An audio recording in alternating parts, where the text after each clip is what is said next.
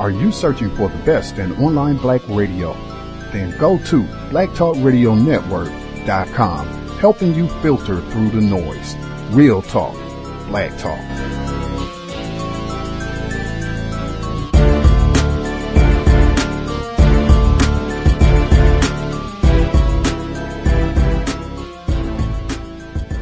The internet is full of half truths and all out lies. We've all seen them, and many people on social media complaining about it.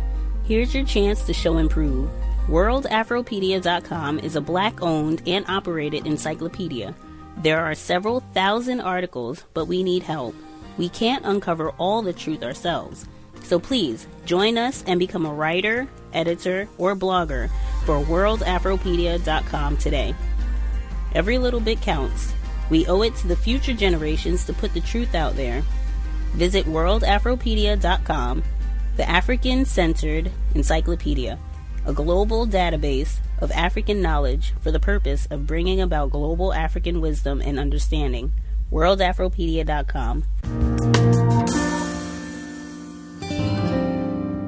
Our people are very serious about not being very serious. Meanwhile, white people are very serious about playing hardball against us. And this hardball is called genocide. Context of white supremacy. Gus T. Renegade in for another broadcast, hopefully to share constructive information on the system of white supremacy. Today's date, Tuesday, February 21st, 2017. So I have been told. Uh, this is eight year anniversary. Cows has been on the air, hopefully providing constructive information on what racism, white supremacy is, and how it works. Uh, we have been here. I'm sure folks that are listening, we have some people who just started listening uh, to the broadcast within the last few weeks, maybe even few days. Certainly, I know we have folks who just started with, uh, listening within the last year or so. Um, I think anyone who has listened to this broadcast over a significant length of time, or if you've gone back and uh, listened to the archives, numerous, numerous archives, I'm pretty sure you have heard that segment that we opened with at some point. Uh, we have played it repeatedly uh, throughout our uh, nearly a decade uh, on the air. Short, but right to the point. Uh, and I hope this broadcast uh, reflects uh, the serious nature uh, in which we should carry ourselves with regards to dealing with this problem. Uh, this is serious. I think a lot of times people have pointed out uh, a tendency for folks to laugh or just behave in a manner as though we are not talking about war being waged against black people uh, on one end, and then on the other end, in terms of recognizing that we have enemies. Those enemies classify themselves as white, and they are dedicated and serious about the business of dominating, terrorizing black people.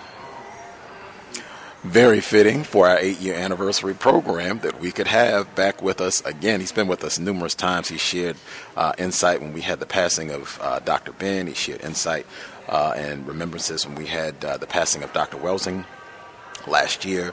Uh, he's been on the program uh, repeatedly, given great insight. In fact, I just told him just this past weekend when we did our Global Sunday Talk on Racism, uh, one of our listeners in Austria, I believe, was referencing uh, Dr. Mwalimu Baruti and his stance that, you know, hey, every day when we wake up, same thing. We should have a serious mindset. This is war. We should recognize every day that we're at war.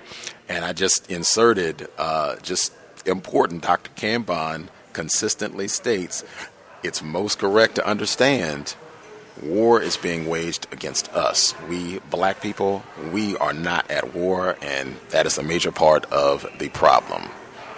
Joining us live once again, author, educator, husband, father. Uh, real pleasure to have him back with us, Dr. Kamau Kambon. Dr. Kambon, are you with us, sir? Yes, sir, brother.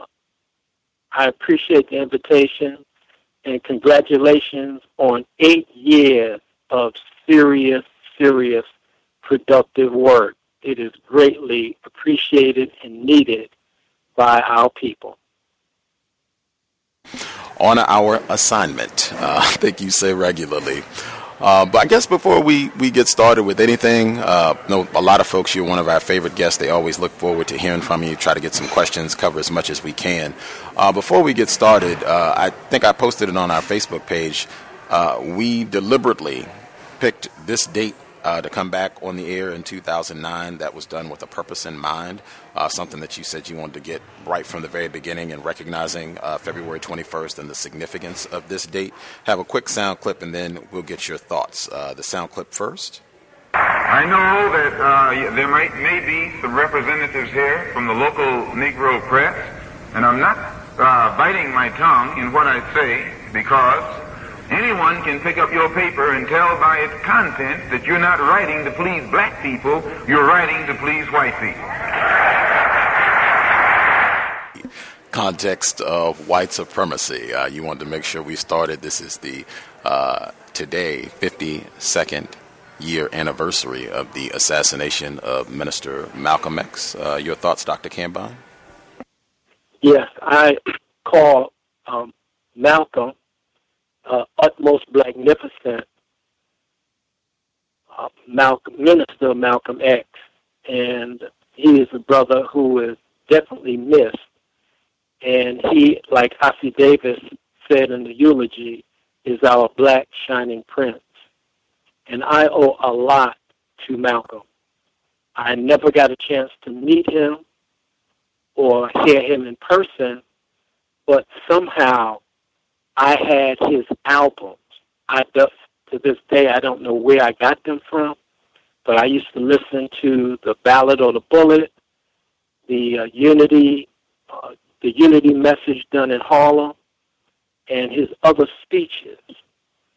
And unknowingly, I think Malcolm saved my life because when I was in a situation, I learned how to handle myself based on the information that I received from Malcolm. So I owe Minister, utmost magnificent Minister Malcolm a lot. And we all owe him a lot because he literally gave his life for the cause.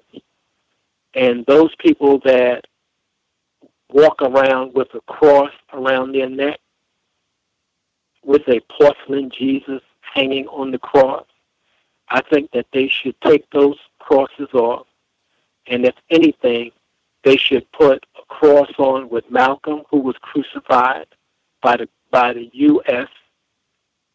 so-called government, or put a cross on that represented the crucifixion of Marcus Garvey, or put a cross on that represented the crucifixion of Paul Robeson, or the crucifixion of Ida B. Wells. So there are many people who we should exalt and honor and remember every single day. Were it not for them, we would not be as conscious as we are. And I think Malcolm would be pleased with the work that you, Gus, and cows are doing in continuing this fight that is going to lead us to our end game. We're not just struggling to be struggling, but Malcolm understood that, and I agree with him, that his mission and his end game were one and the same. Black liberation ends white terror domination. So again, Brother Malcolm, utmost magnificent, Minister Malcolm, Brother Omowale, yeah, we love you. And as Chairman Fred Hampton said, you can kill the revolution, but you cannot kill the revolutionary, nor can you kill the revolutionary spirit that was personified by utmost magnificent Minister Malcolm X. Ashe.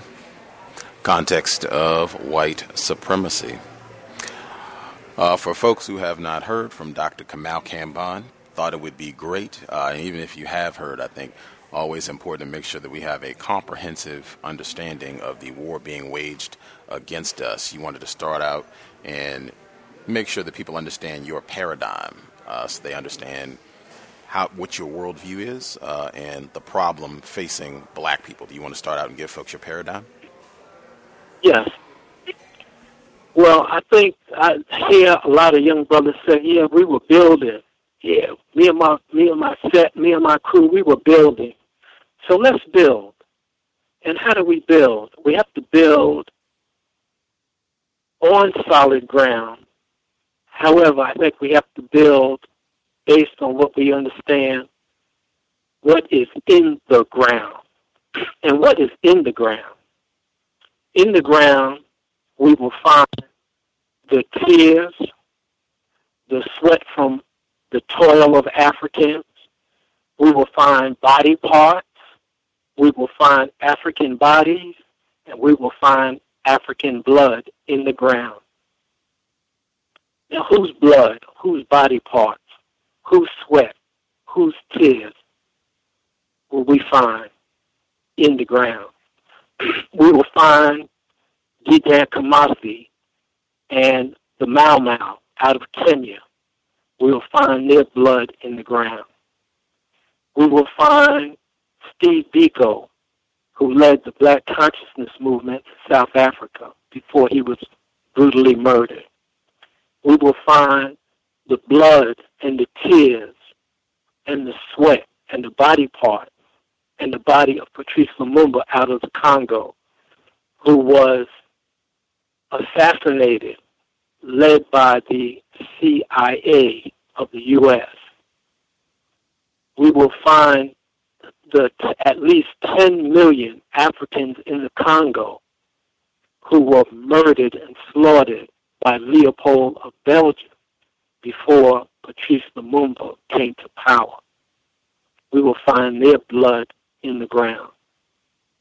We will find the blood and the body parts and the tears and the sweat of Thomas Sankara from Burkina Faso, a young revolutionary leader who changed the paradigm in the process in four years, changed the paradigm against the West to implement a new way of living in Africa. He was assassinated. His blood is in the ground. Amilcar Cabral, who led the fight, the liberation movement against the Portuguese, his blood is in the ground. We go to Nigeria. The great statesman and diplomat, Nnamdi Azikiwe, his blood is in the ground. We find the blood and the bones and the body parts of the Ogoni people in Nigeria. The environment destroyed by Royal Dutch shell.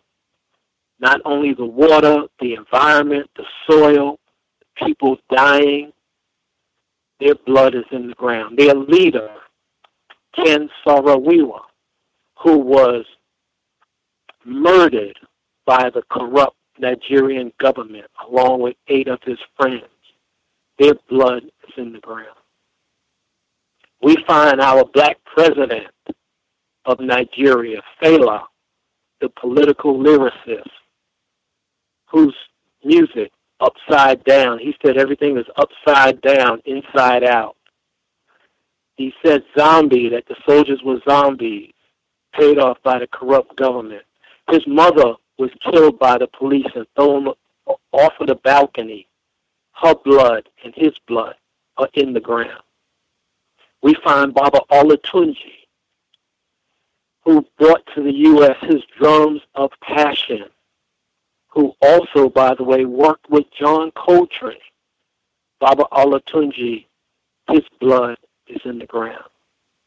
Those misguided Africans in Nigeria the Christians against the Muslims murdering each other over false ideology, you'll find their blood spilled all over the ground, in the ground.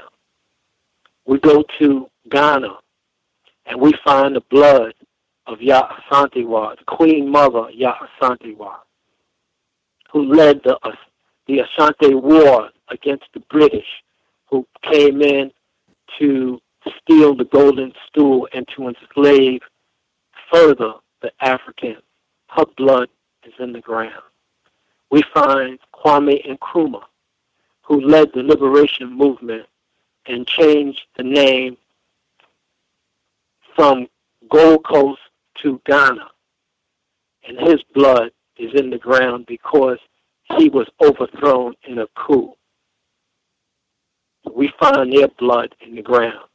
We go to Haiti and we find Boukman and the Queen Mother who led the revolution against the French. We find the blood of Dessalines, of Toussaint Louverture, of Christophe, and all of the Africans who fought against the French and expelled Napoleon in 1804. The mightiest army on earth was defeated by the very, very dedicated Haitians.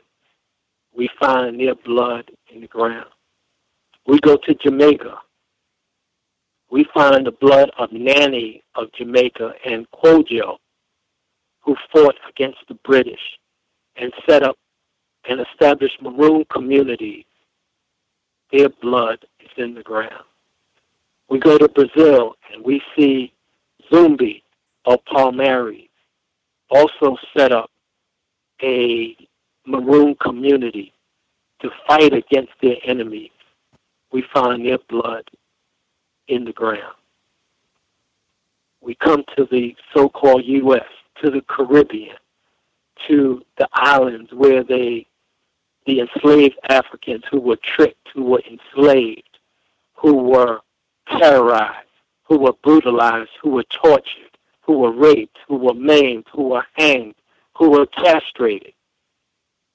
We find their blood and body parts in the ground. But then we have those who rose up against that. Harriet Tubman, we find her blood in the ground. David Walker, Maria Stewart, David Walker's book, David Walker's Appeal, who countered Thomas Jefferson's false claims about Christianity. Mariah Stewart and David Walker said, We are at war and we have to wage war against our enemies. That is the only way we will be free. The blood of Martin Delany, who headed Liberia College, who said in one of his speeches, Africa for the African. His blood is in the ground. Martin Delany, who preceded Marcus Garvey, his blood is in the ground. Ida B. Wells, Sojourner Truth, Frederick Douglass, their blood is in the ground.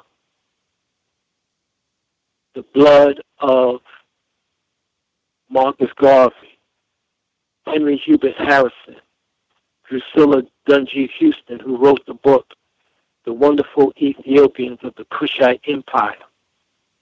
Their blood is in the ground. Amy Garvey, Amy Jacques Garvey, their blood is in the ground. Elijah Muhammad, his blood, and those who formed the Nation of Islam, who fought against the enemy, their blood is in the ground. William Patterson, who wrote The Man Who Cried Genocide, he Paul Robeson, Louise Patterson, Dear Richards, Malcolm X, Robert F. Williams, Mabel Williams, Jim and Fred Hampton, Mark Clark, Little Bobby Hutton, Bunchy Carter, Dr. Huey P. Newton, Dr. Richard King, who wrote the Black Dot Theory, ji-Jaga Pratt, who spent 27 years on a false charge in prison, said he would not recant being a revolutionary. Their blood is in the ground. Billie Holiday, her blood is in the ground, set up by Harry Anslinger to become a drug addict. He hounded her. He was with the Prohibition, right after Prohibition. He was looking in search of a new enemy, and he targeted Billie Holiday for singing her famous, famous song, Strange Fruit. Her blood is in the ground. We have Nina Simone, whose birthday is actually today, who sang Mississippi Goddam. She also sang the song about being black, to be young, gifted, and black. Her blood is in the ground. Ella Fitzgerald, Gloria Lynne, Sarah Vaughan, Dinah Washington, Irene Reid, their blood is in the ground. Charles Hamilton Houston, the famous lawyer who filed six lawsuits that ultimately led to Brown versus Board of Education, who never went to one social gathering. His blood is in the ground. And his the a woman that became a judge who worked for him as his secretary said he literally gave his life for the cause. I'm talking about Charles Hamilton Houston. We also have Johnnie Cochran. We have an unknown brother, Haywood Burns, a brilliant, brilliant lawyer, rising star on behalf of African people fighting for liberation, who was went to South Africa to help design the Constitution, died mysteriously in an auto accident. Accident. Haywood Burns, his blood is in the ground. We have Clayton Jones, another unknown attorney, brilliant attorney. His blood is in the ground. Our great grandcestor, Judge Bruce Wright, his book is White Robe, uh, Black Robes, White Justice. The police called him Cut 'em Loose Bruce because he knew that the police were a bunch of liars. So when blacks came into his court in New York, he would give them low bail or no bail. The police referred to him as Cut 'em Loose Bruce. They had death threats against him, but he stood his ground. His blood as an ancestor is in the ground. We also have Chokwe Lumumba and Harold Washington. Chokwe Lumumba, a brilliant lawyer who became mayor of Jackson, Mississippi just a few years ago, died while in office. Harold Washington, the mayor of Chicago, died while in office. Their blood is in the ground. We have Steve Cokely, Dr. Khalid, Dr. Barashango, whose book, African People and European Holidays, The Mental Genocide, his other book, African Woman, the Original Guardian Angel. I'm talking about Dr. Barashango. His blood is in the ground. Del Jones, his book, Culture Bandits 1 and 2. His book, The Black Holocaust. His blood is in the ground. Dr. Ben, Dr. Clark, Amos Wilson, Leo Hansberry, a great historian out of, out of Howard University. We have Dr. Chancellor Williams. Their blood is in the ground. J.A. Rogers, his blood is in the ground. Dr. John Jackson, whose book is Introduction to African Civilization, The Pagan Origin of Christianity, among others, his blood is in the ground. We have John Coltrane, Miles Davis, Thelonious Monk, Charlie Parker, great revolutionary musician. Their blood is in the ground. Freddie Hubbard, Horace Silver, Donald Byrd. Their blood is in the ground. Red Garland, Clifford Brown, and many, many others. We have Dr. Tony Martin, the preeminent scholar on Marcus Garvey. His blood is in the ground. We have Nana Butweko, whose book, 500 Years of European Behavior, wonderful work. His blood is in the ground. Baba Fu-Kiau, his book, African Cosmology, his other book, Self Healing Power and Therapy. his blood is in the ground. Mama Kefa, Brother Bill, who started First World Alliance, their blood is in the ground. We have Gil Scott Heron, Amiri Baraka, Elombe Brath, Gil Noble, John Branch, G. Tubiusi, and many, many others. Their blood is in the ground. And so we talk about building. Yes, we're going to build, but know what we're building on. We're building on the blood. We're building on the tears, the sweat from toil. We're building on the body parts and the bodies of our aunts, our uncles, our grandparents, our friends, who all died far, far too young under a system of white terror domination. Yeah, their blood is in the ground.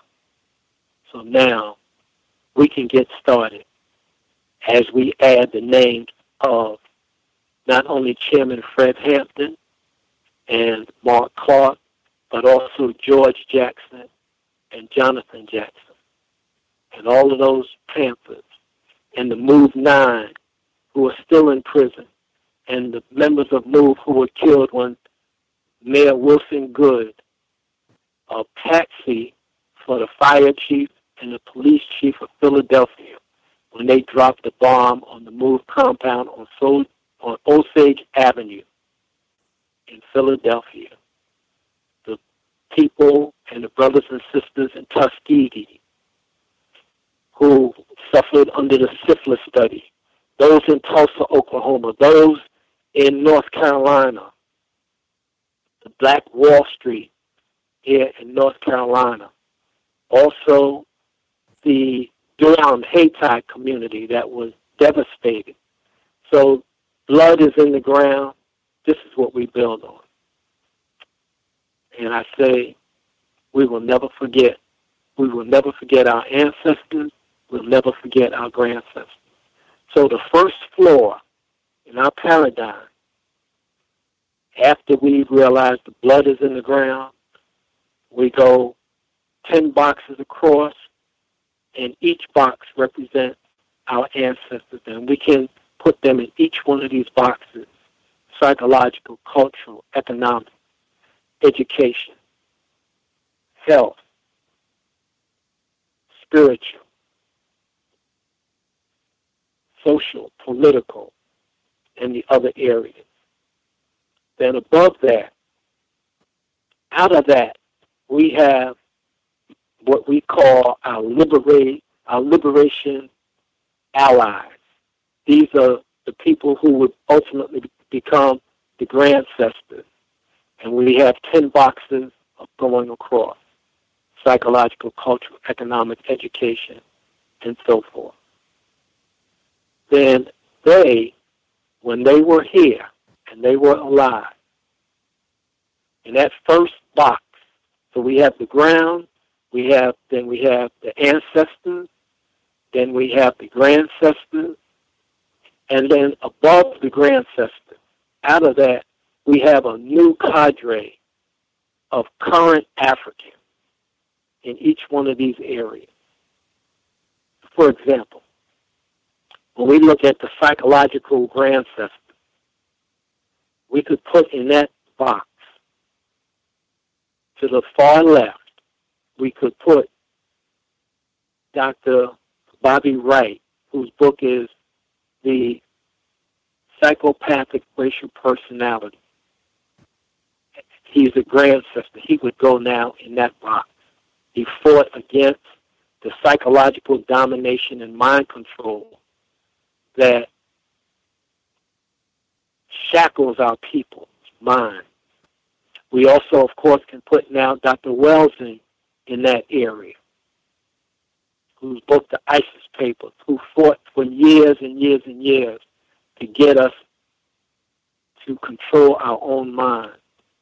We could also put Dr. Richard King, who wrote the first black dot theory, in that box.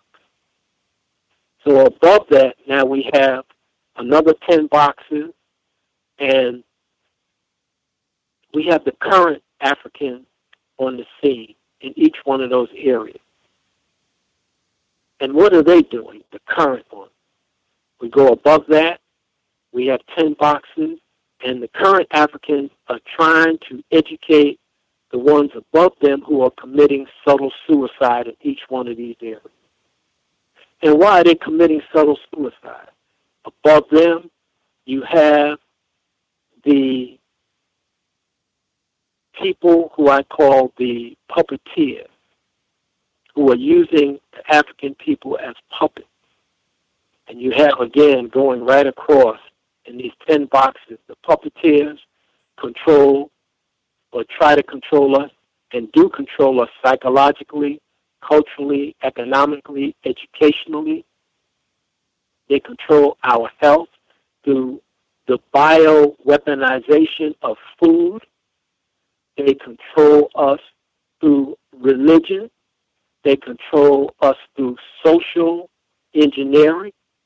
They control us through politics. They control us through what I call math, science, and technology. And then the last box, they control us through matter, space, and time. These are the puppeteers that control us to get us to commit subtle suicide. When we come back down, we see how people are committing subtle suicide. What do I mean subtle? It means they don't even realize, R-E-A-L-E-Y-E-S, that we are killing ourselves on behalf of the puppeteer, that we are the puppet. So they say that the perfect slave, I mean the downright sure enough, perfect slave is the one who says, oh no, I'm not a slave. That's the first slave. And then above the puppeteer, you have the ones that are really controlling the puppeteer. And you start on the far left, on the outside box, you have the central bank or the Federal Reserve. They're outside the jurisdiction of everyone. They're independent. They are, they are autonomous. They answer to no one. Then you come inside in that first box. You have what I call the Gov, G-O-V, Gov, prostitute, whores, vomit. Those are the people that run this whole operation. And under them, in that box, you have the military and you have NGOs, non-governmental organizations. Then next to them, you have corporations. And the corporations are designed for white men, for the white male, M-A-L-E, they use the corporations to hide inside or behind to carry out their demonic cesspool activities. So they do not have to answer to anyone. And a good example of that is the spill, the gas spill, the chemical spill in Bhopal, India, years ago that, that destroyed people The corporation closed down, they changed the name, and never came to justice. So the white male uses the corporation to hide in or behind to carry out cesspool, demonic, savage activity. Next to the corporation, you have foundations. And the foundations are used as money laundering operations for those hiding in the corporation to launder their money and to protect their interest in their money and their possession. And they use these foundations in very many different illicit ways.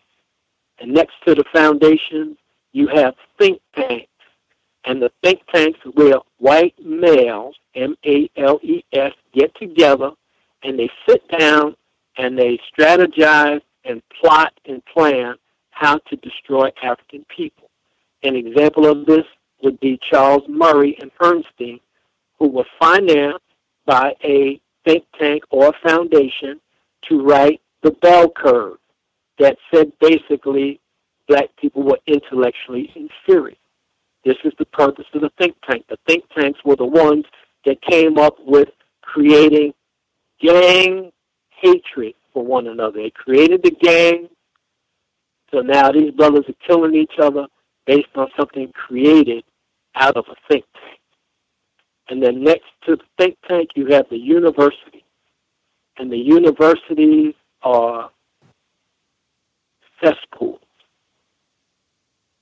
that are financed by the gobs of vomit, the corporations, and the foundations to miseducate students and to put and to plunge students deep in debt so they must come out of school and hustle to get a job and not fight against the system of white terror domination. And then the next box, you have insurance companies, and insurance is a scam. Then you have banks, another scam. Then you have churches, you have hospitals, and then you have the mafia. And that should be 10 across. These are the ones that are controlling the, the puppeteers underneath. And then above that, so these two tiers are running interference, creating subtle suicide activities for Africans so that they don't come to consciousness to fight against the enemy. And then above the Federal Reserve, the Gods of Vomit, Foundation, Corporation, above that, now we have what is called the deputy assistant.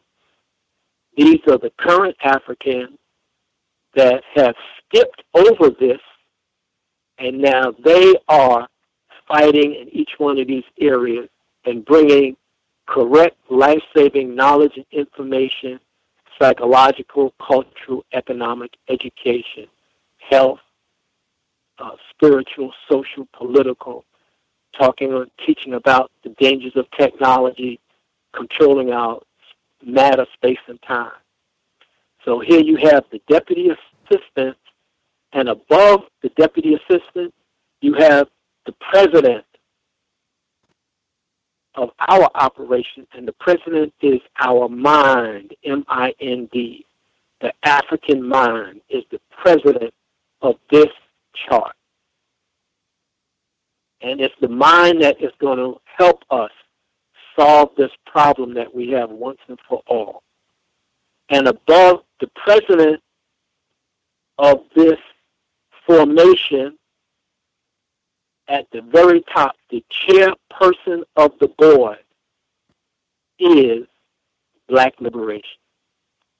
So let me go down the chart again from top to bottom. The top, we have black liberation. That's the end game. So our mission and our end game should be one and the same. Black liberation. And the way to get there is through the mind. And next to the mind in parenthesis, we have spirit. If you go and you listen to and learn about the seven Hermetic principles written by the three initiates, and these seven Hermetic principles say that the universe is mind, M-I-N-D. That this is how the universe was created through mind, and behind the mind is spirit. So we have at the top black liberation, then we have the mind, parenthesis, spirit, and under that we have these deputies, the current Africans who are working to feed into the mind the solution that we're going to meld together, M-E-L-D. We're going to meld all of these different solutions together to come up with the once and for all solution to the biggest problem on planet Earth. And underneath that, you have the underneath the deputy assistant, you have the Federal Reserve. That under that you have the puppeteers, and that is the interference. That's below the the puppet puppeteer. You have the Africans who are committing subtle suicide, and we're trying. And under them, you have the current Africans who are trying to get them to bust through that those two layers to get to be deputy assistant. And under the subtle suicide, then you have the current African. Under that, you have the grandcestors. Under that, you have the ancestors. Then you have the ground. So we have to learn how to live life on our own terms. T E R M F S. The T stands for time how we use our time. It also stands for our temperament. We have to have the right temperament. And we have to know the temperature of what is going on. We got to take the temperature of the enemy to see what is going on. Then we have E, which stands for energy. We're saying live life on our own terms. T is for time. E is for energy. It's also for electricity. It's also for efficiency. It's also for effectiveness. Live life on our own terms, being efficient, effective, not wasting electricity, using our energy wisely.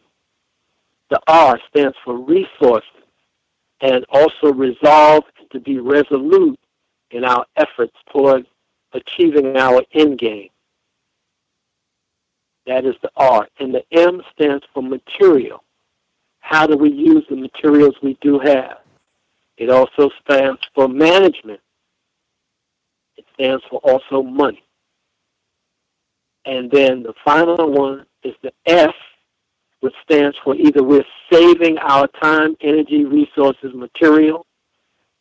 That's we're saving it, or we're squandering them.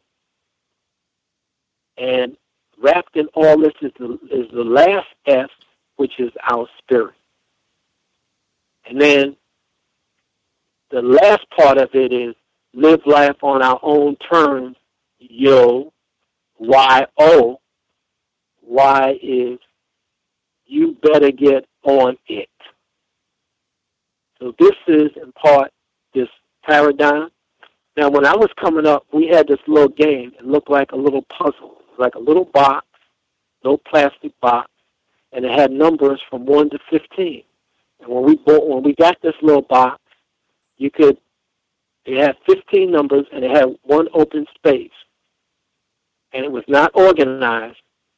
You had to shift these little boxes around and then place the numbers in consecutive order one, two, three, four, five, six, seven, etc.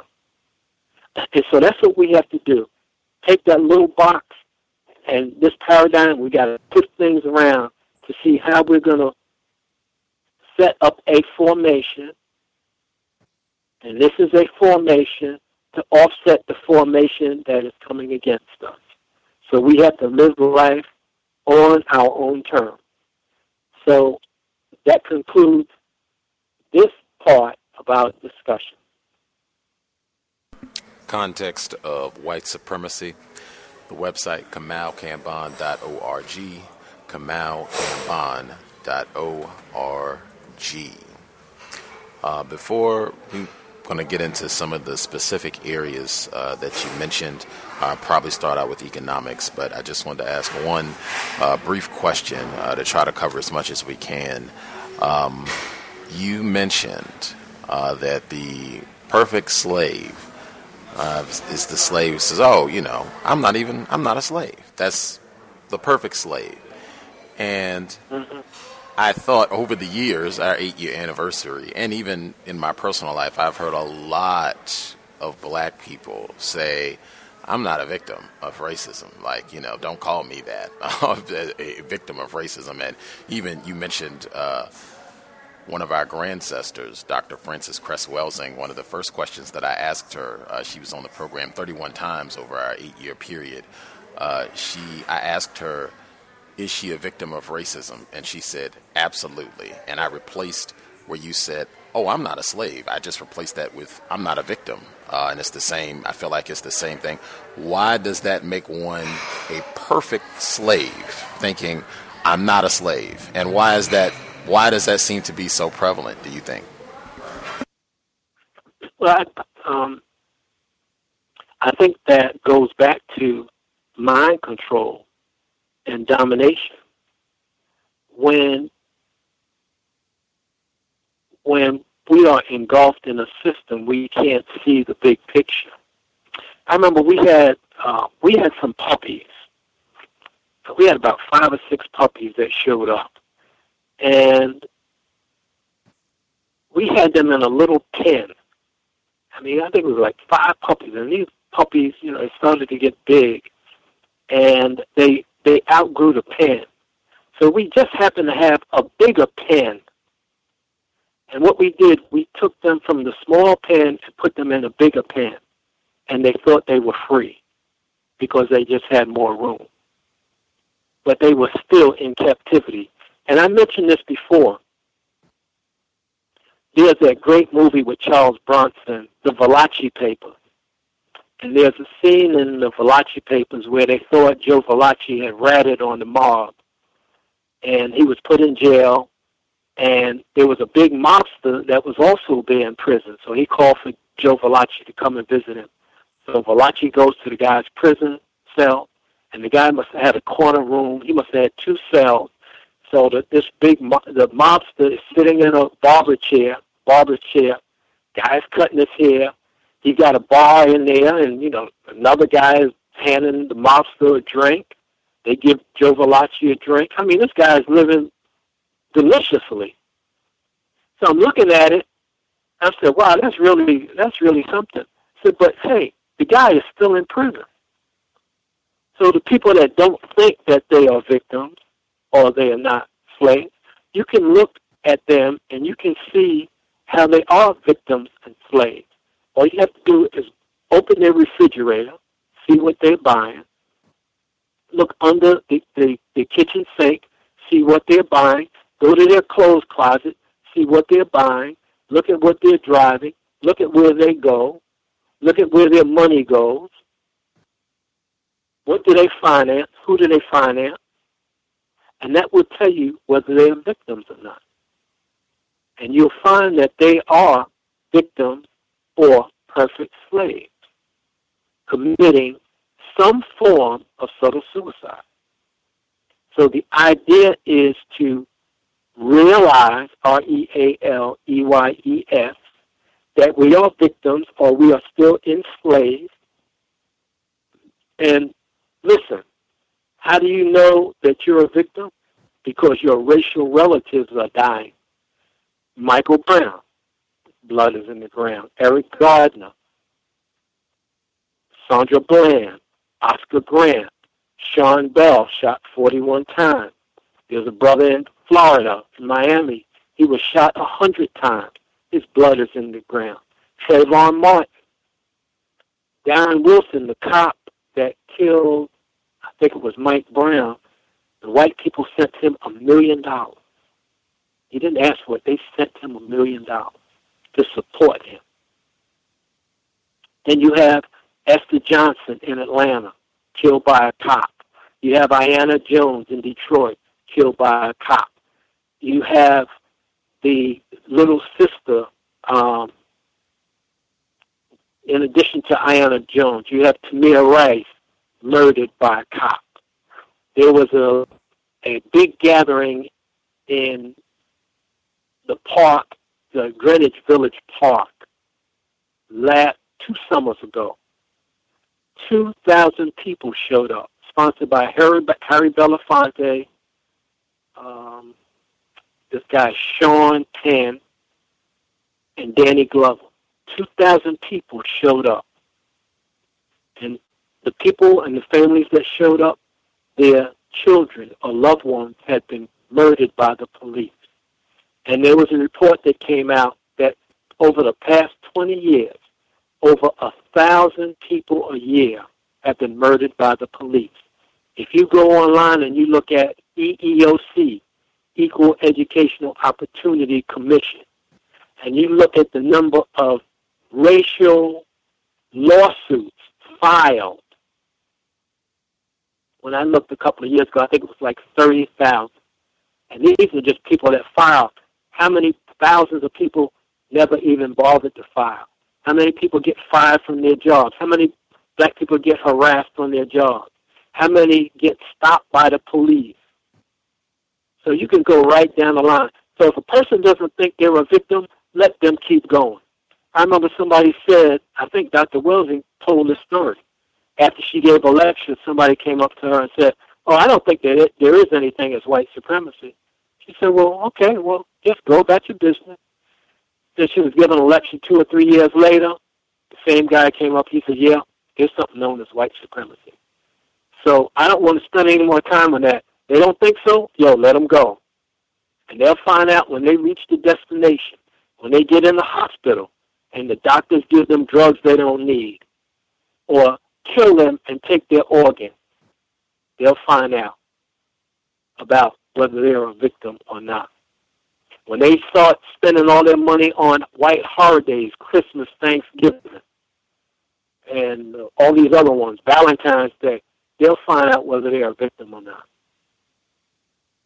So you we're living in a context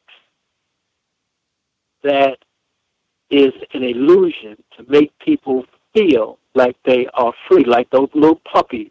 They're just in a bigger pen, that's all. Context of white supremacy, Dr. Kamau Kambon. Uh, specifically with regards to economics, you touched on that in your paradigm. Uh, you've written about it. You've uh, labeled this season uh, the horror day season, uh, kind of from uh, the October of last year, October through about February. We have all these holidays and everything where we're encouraged to spend how we spend our time, how we spend our money, how we spend our energy, our currency, our electricity. Uh, not wisely at all, certainly not towards black liberation. Uh, that's one of the things that I think uh, you definitely wanted to address, just some of the little things. And I, I mention you all the time, little things that we could do in terms of economics. Uh, where, I mean, yes, starting a business and all these other things, yes, but I mean, just simple things that we could do. I don't ever go to the movies, ever. That's a simple economic decision that we could make that would have a huge impact. If you had like massive numbers of black people who just said, "Oh no, I just don't." Are you crazy? I don't. I don't ever go to the. I don't care what's playing. I'm not going to the movies ever. I don't have cable ever. That's my economic decision with regards to how I'm dealing with the problem and being on my assignment. Can you address uh, economics and suggestions for just simple things that we can do? Mm. Now, what one of the things with uh, on one of my other paradigms, I talk about when we have different cells, S E L V E S.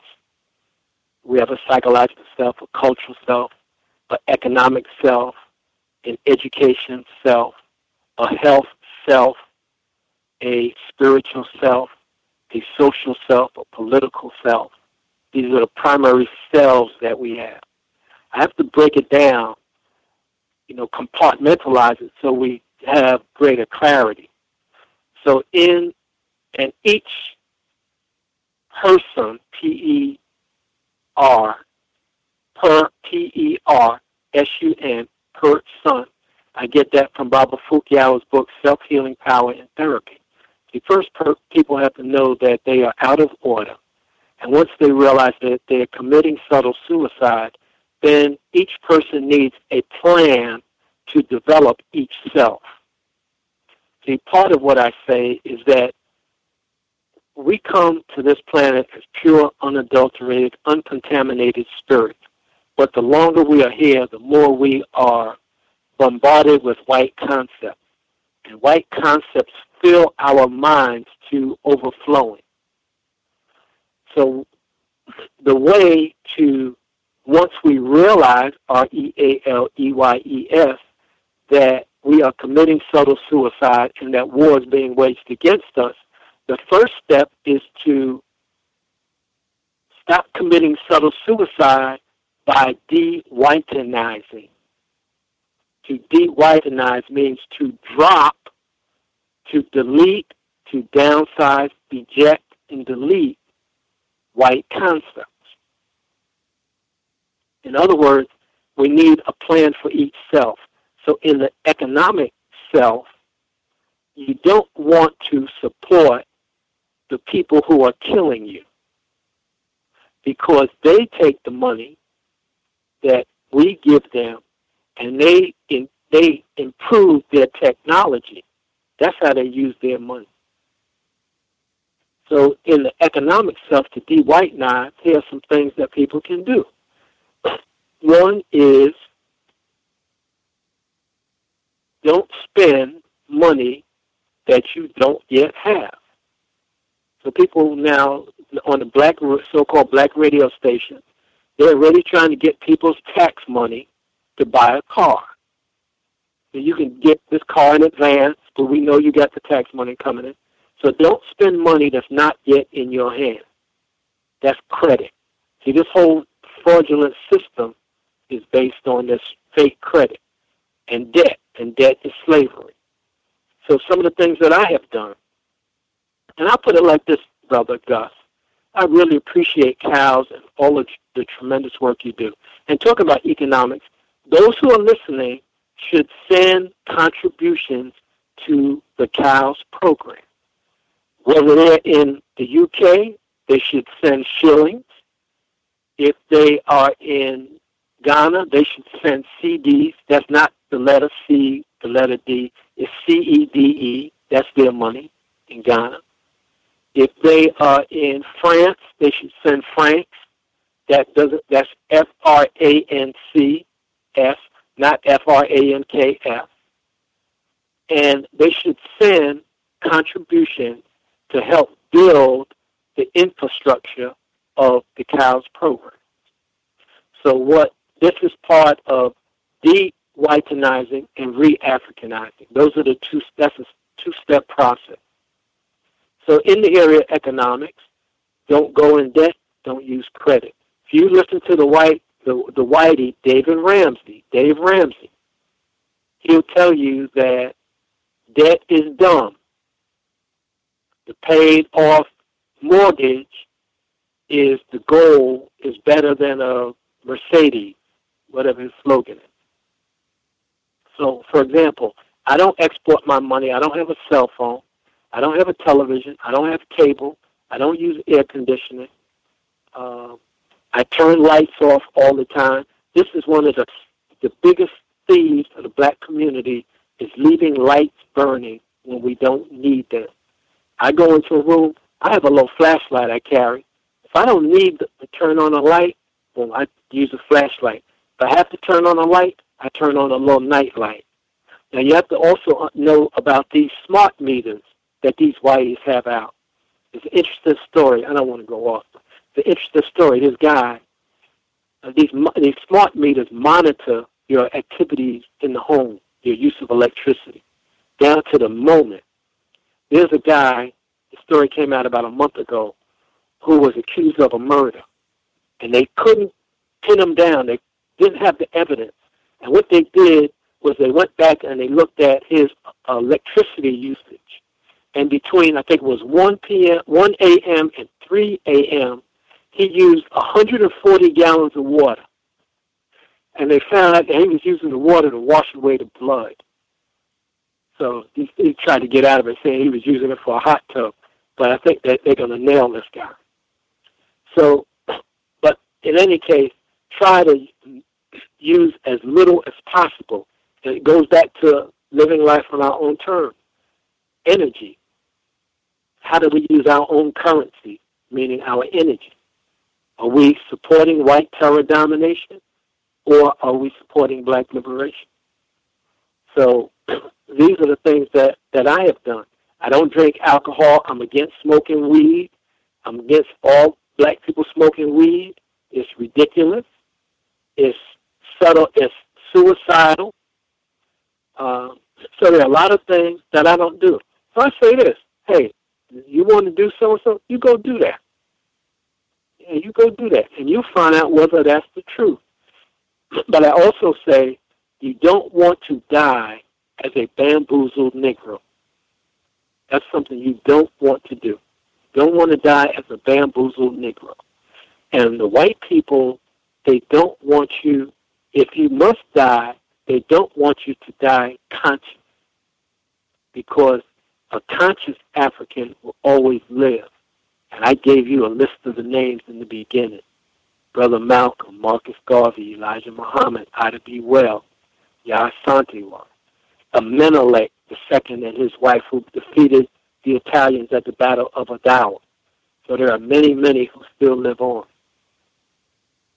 So I hope that answers your question. Uh, don't um, use your money wisely. Don't support the people who are trying to destroy you. Absolutely. Context of white supremacy. Again, our guest joining us once again, Dr. Kamau Kambon. Uh, with regards to politics, uh, I thought it would be important. There's been so much uh, talk about the election of Donald Trump. Uh, Dr. Welsing predicted that. We talked about that quite a bit uh, on this program. I've written about it as well. Um, what just what is your view in terms of our enemies? what does it look like in terms of on a global perspective? Because it seems like it's uh, you have Donald Trump here and a lot of whites that's now saying white nationalists and uh, all of these people, white people saying that they're upset, they're angry. Uh, and this seems to be a global sentiment. Uh, in France, you have Marine Le Pen. Uh, in the Netherlands and other areas in Europe, you're hearing this similar type of sentiment. A lot of white people saying that they're very upset about how things are going, uh, and they feel like they are, are victims themselves, and that white people have been slacking on the job. What's your view about what our enemies are organizing to do moving forward? Mm-hmm. I, I use the uh, Dr. Welsing uh, analogy about the chessboard, and there are many references to the chessboard. There is uh, Brzezinski's The Grand Chessboard. Dr. Welsing, of course, talks about the chessboard.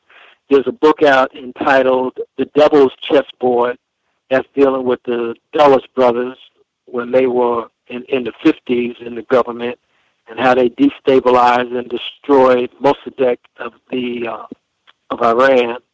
There's Guy Carr's book dealing with pawns in the game. So there are many references to the chessboard, and so I think that that the white people are playing defense. I know we we don't think about their moves as defensive moves. I know Dr. Welsing says on the chessboard, white plays offense and then defense, and black plays defense offense. I think in adjusting that idea, I think that just being African is offense, and that whites are playing defense. So what I mean they're playing defense? When they destroy our children in schools, that's a defensive move. When they stop uh, motorists, that's defense. When they try to deny you a job, even if you're qualified, that's defense. So they're playing defense. Now, I have not commented on the administration that's in place now. However, I will say this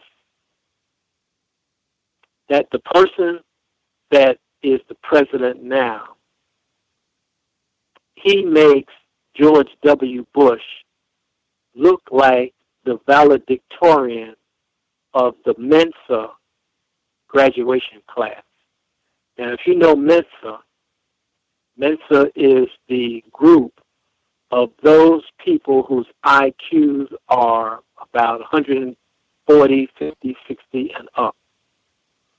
So what we have now is chaos and confusion in this country. And so that's why I say I spelled America A M E R I dash C C C C C C A. What does that mean? A M E R I dash C is six C's that white people create the cesspoolians create calamity, chaos, conflict, confusion always. That's why I spell it that way with the six C's. And there's a lot of confusion. However, let them engage in meltdown. And so what I'm saying to those who will listen, what I've always said, de-whitenize, downsize, re-Africanize, and let's see what the survivors are going to do. That's what I'm talking about. Because our people are on self-destruct, the majority of the people are on remote control self-destruct, orchestrated by the puppeteer. This is what subtle suicide is all about. All you have to do is listen to the black radio stations in this region of the world. And it's like, I can't believe that y'all are still talking about going to the concert, buying cars with a low interest, getting a new car. And a matter of fact, you know, I have I talked about these cars that these brothers love these whitey cars. I don't know what this romance is with these whitey cars, but all they're doing is financing those hillbillies in the auto industry, keeping them working. And I still have yet to figure out why every year these people have to come up with a new car. I'm talking about the manufacturers. They got 15, 20 new cars every year. If they didn't make another car from this moment on, there'll be enough cars for the next 25 or 30 years. This is nothing but white welfare. So we go back to economics. This administration is nothing but white welfare. The Pentagon is white welfare. The police, all these police, I think New York just they had 25,000 cops, and they were to they were to up it and have a new formation and add more cops. There's nothing but white welfare. If you listen to Frantz Fanon, his Wretched of the Earth, and he talked about that the police and the bourgeois, these are the buffer class between the people and the people who are really ruling. So as far as the administration goes, I don't have anything else to say other than uh, this is a meltdown, and black people, if you're not ready, somebody said, "Oh, we better get ready," and I said to them, "Oh, you ain't ready." I, I don't know what you've been looking at. You've been looking at TV, but hey, you kind of late. So I hope that answers the question, brother. So I don't really want to get into with these whiteys and you know the madness that they're involved in because I'm out of there. Indeed, indeed. Context of white supremacy, Dr. Kamau Kambon.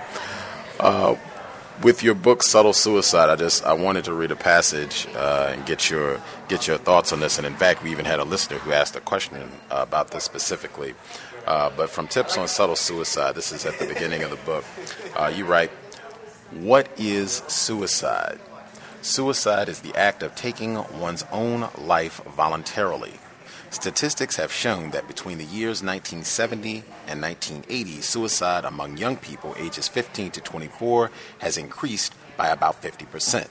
A majority of these deaths occurred within the male population. The major focus of this work will look at Africans, brothers, and sisters, and the impact of subtle suicide as a phenomenon on our lives as a people who live in the promised land. The concern which frightens me about my people is that many sisters and brothers fail to realize that suicide comes in various forms physical suicide, jumping out of a window, carbon monoxide poisoning, or jumping off of a bridge occurs more often in the European community. Traditionally, it has been a rare occurrence in the African American community. Although Africans do not commit overt or physical suicide at the rate in which Europeans do, Africans, sisters, and brothers do, in other ways, commit suicide. There are many ways in which brothers and sisters commit subtle suicide. This type of suicide is an unconscious form of self destruction which is a direct reaction by sisters and brothers to the continuous oppression we face while living in captivity in America. Subtle suicide takes the lives of tens of thousands of Africans who live in America every year, and the enslavement, death, toll continues to rise as the oppression put on us intensifies. Suicide, in its more subtle forms, emerges in many different ways psychologically, culturally, educationally, spiritually, economically, and physically health. These forms of subtle suicide represent some of the more significant areas upon which this work will focus. I will stop there, or actually, I'll, I'll, give in one more. On special note, the term subtle suicide can be interchanged with the term enslavement, bondage, or demise. These terms represent the idea that any form of enslavement or self bondage brought on by one's own behavior or thinking is a form of subtle suicide. Mm. I will stop there. Uh, just any additional comments that you can share in terms of how these forms of subtle suicide might even say someone not investing in the work of a Dr. Kamau Kambon, supporting going to the movies, buying every new pair of shoes, buying a new car every year, that that might be even a form of subtle suicide. Can you expound? Yeah, yeah, it is. Anything that supports this system, and it goes back to another work that I did and I, I want to remind the listeners that you know these are things that I have thought about over the years after listening to different people speak, you know, doing a lot of reading, uh, coming to these conclusions. And the idea is that everything that we do, I use three words, should be, should relate to, be relative to and relevant for liberation. Because of black liberation, it eclipses, it nullifies, supersedes, and trumps anything any African can think of, say, or do. So if we are not supporting liberation, after all of the names I gave, all of these and names I didn't give in the beginning, all of these African people understood that war was being waged against them. I didn't mention Denmark Vesey, Nat Turner, Gabriel Prosser, uh, Jimmy Angola, who led the Stono Rebellion, I think in 1739. I didn't mention Charles Deslondes, who led the 1811 rebellion. You see, so there are all these, all of these, this legacy this these shining star who understood clearly that there was war going on. But now the enemy has created these puppeteers who have gotten to the minds of the masses of the people. So it's and what what intrigues me is that the people can't see it. Remember that movie They Live? I think that's a wonderful movie where the people were so brainwashed they didn't know what was going on until they put on these special glasses. And when they put on the special glasses, you could see the billboard saying buy, buy, spend, spend. You're under mind control. And so when you can see it, I have an expression. Once you see it, you can't unsee it. And this is why so many of our people perish because they can't see it. And uh, so this is the form of subtle suicide. Get the people to destroy themselves. And Amos Wilson, I didn't mention his name earlier, the great, great man. His book is uh, Black on Black Crime uh, in Service to White Domination uh, falsification of African consciousness, uh, the natural genius of the black child. And he talked about uh, somnambulism. I think that people are zombified. you know, just walking around as zombies. So there's nothing you can do about that. So that's why I'm saying, and I don't mean to be arrogant about it, but you know, I'm way ahead of the people. You know, it's like we're running around the track. I'm coming up behind them, and I thought they were ahead of me, but I know I'm lapping them. You see, and the point is that when the people don't see what is going on, they are on their way to some form of death. You can talk to them and talk to them, but I don't know what the magic potion is to get them to open to receive that they have to change. And this is what a human being is supposed to do. It's a human being is supposed to get information, and when I say information, that's I-N space formation. You got to get in formation, like the geese when they fly, they're in formation. The soldiers when they march, they're in formation. The football players, they're in a formation. So you have to. I'm I'm not just giving information. I'm trying to get people in formation or in alignment. In alignment with what? In alignment with the concept of liberation. And liberation is both the mission and the end game. In other words, we have to crush the context that keeps us in this condition that we're in. So I hope that that answers the question about subtle suicide. And once you recognize the different forms of death, see, and I say that death is a process. This is a slow process. It's like somebody going to the liquor store, buying whatever, some alcohol. They give the person the money, and the person gives them the alcohol. They open it up, they start drinking it. They don't die on the spot. It's a slow, methodical process. Because, see, we're fighting against people who are scientific, who are mathematical, who are methodical, and calculating. That's their formation. So I'm trying to give us information or get us information that can defend against what they are doing. And our defense can also be our offense. Our defense can also be our offense. So once you recognize the different forms of subtle suicide, now you know how to defend yourself against it. So if I give you the list of what they're doing, they're doing mind control, they're shoving the white Jesus down your throat, they're giving you Christmas, they're trying to get you to go in debt, buy all kind of madness, fronting for, you know, people who are your friends who are ignorant. And, you know, all of this all of these things that we're engaged in. So this is what the white people want you to do. So I lay that out in what I call the black tricks and the Kambon dime. I give you examples. This is what they're doing. This is what they're doing.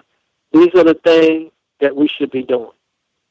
Hey, you you don't want to do it, hey, don't do it. I said, look, when I learned that, when I found out about food, so oh wow, this is biological chemical warfare. So I'm changing as a human being, I get new information. I'm trying to evolve. So I stopped doing that. You know, I stopped spending in the street. I don't eat in the street.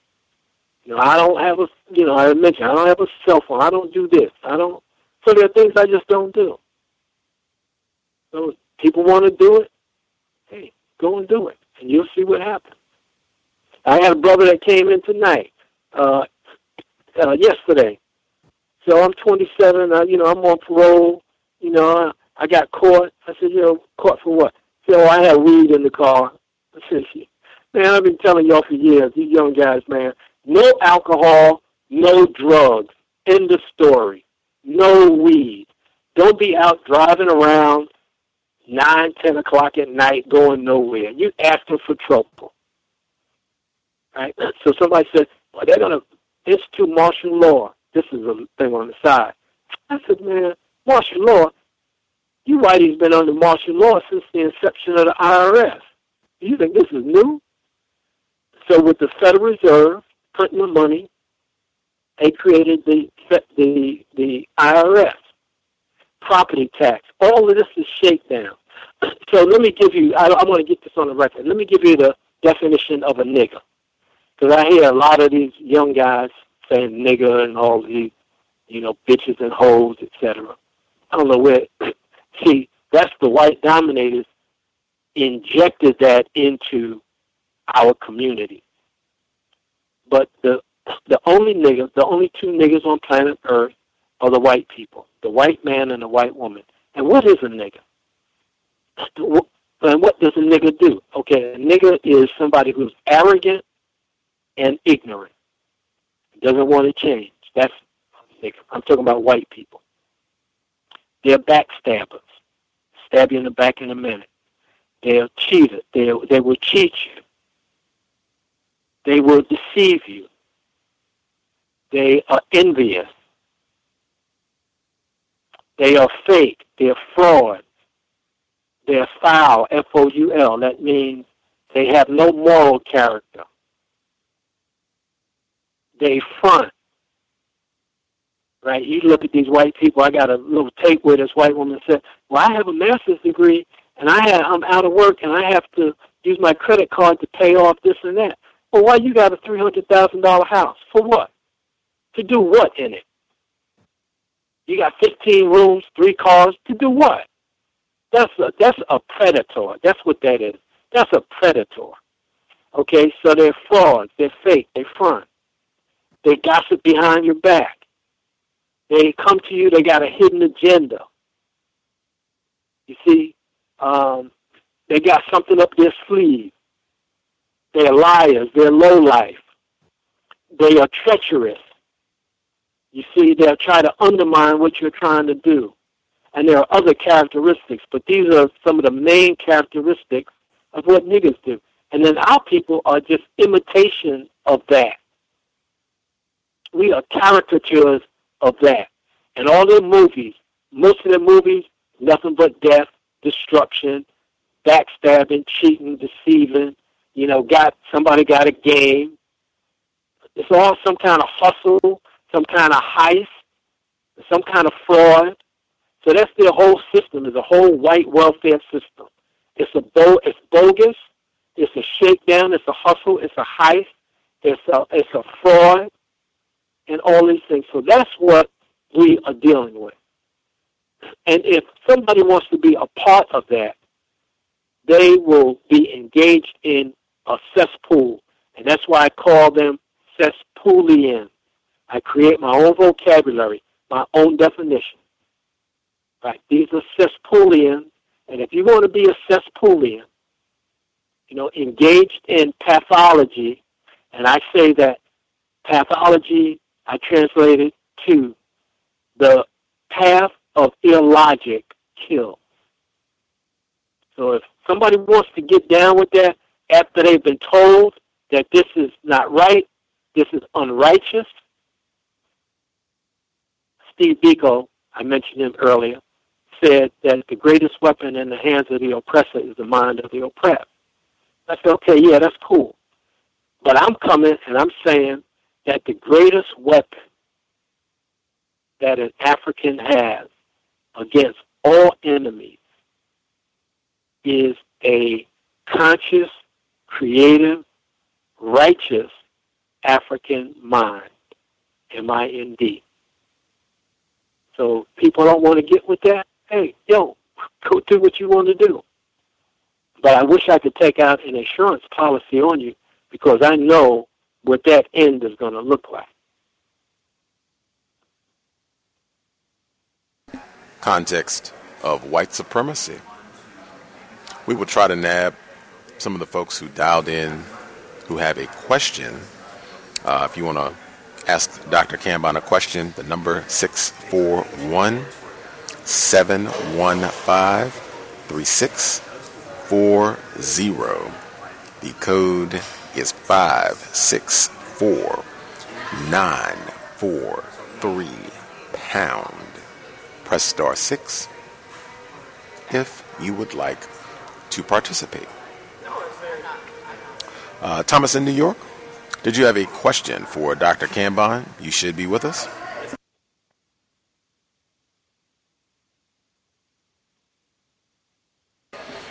Thomas in New York, are you there? Or are you just listening? Or you might not be in. Gus, can you hear me? Yes, sir. Yes, Gus. Um, thank you very much for taking my call. Thanks for, um, um, for coming on the show, Dr. Car- um, Kambon. Um, I didn't have Yes. a question. Um, I think he's laid everything out quite well. I just wanted to say I appreciate the work you do, and I'll mute my line. Thank you, Gus. Right on. Uh, let's see. Uh, I think this might be our caller in Georgia. Did you have a question for Dr. Kambon?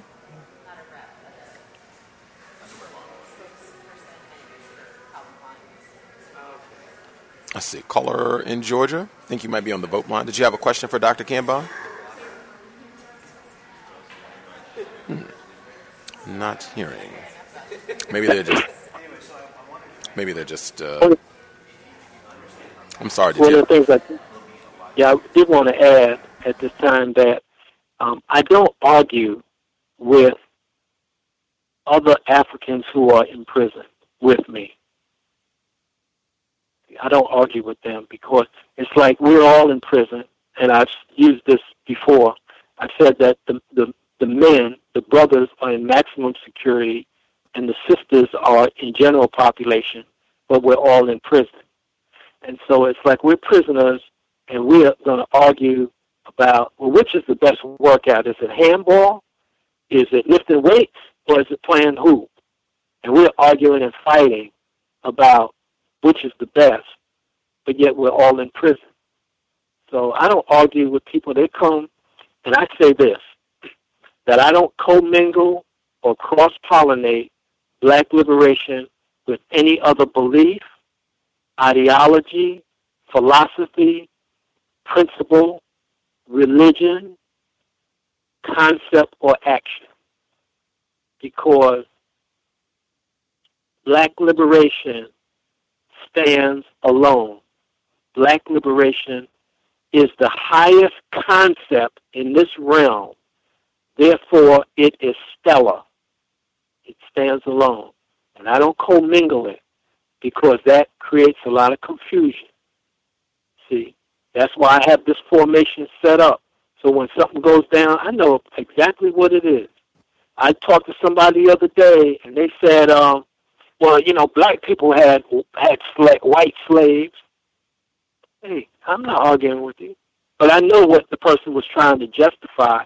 He was trying to justify his love of white people.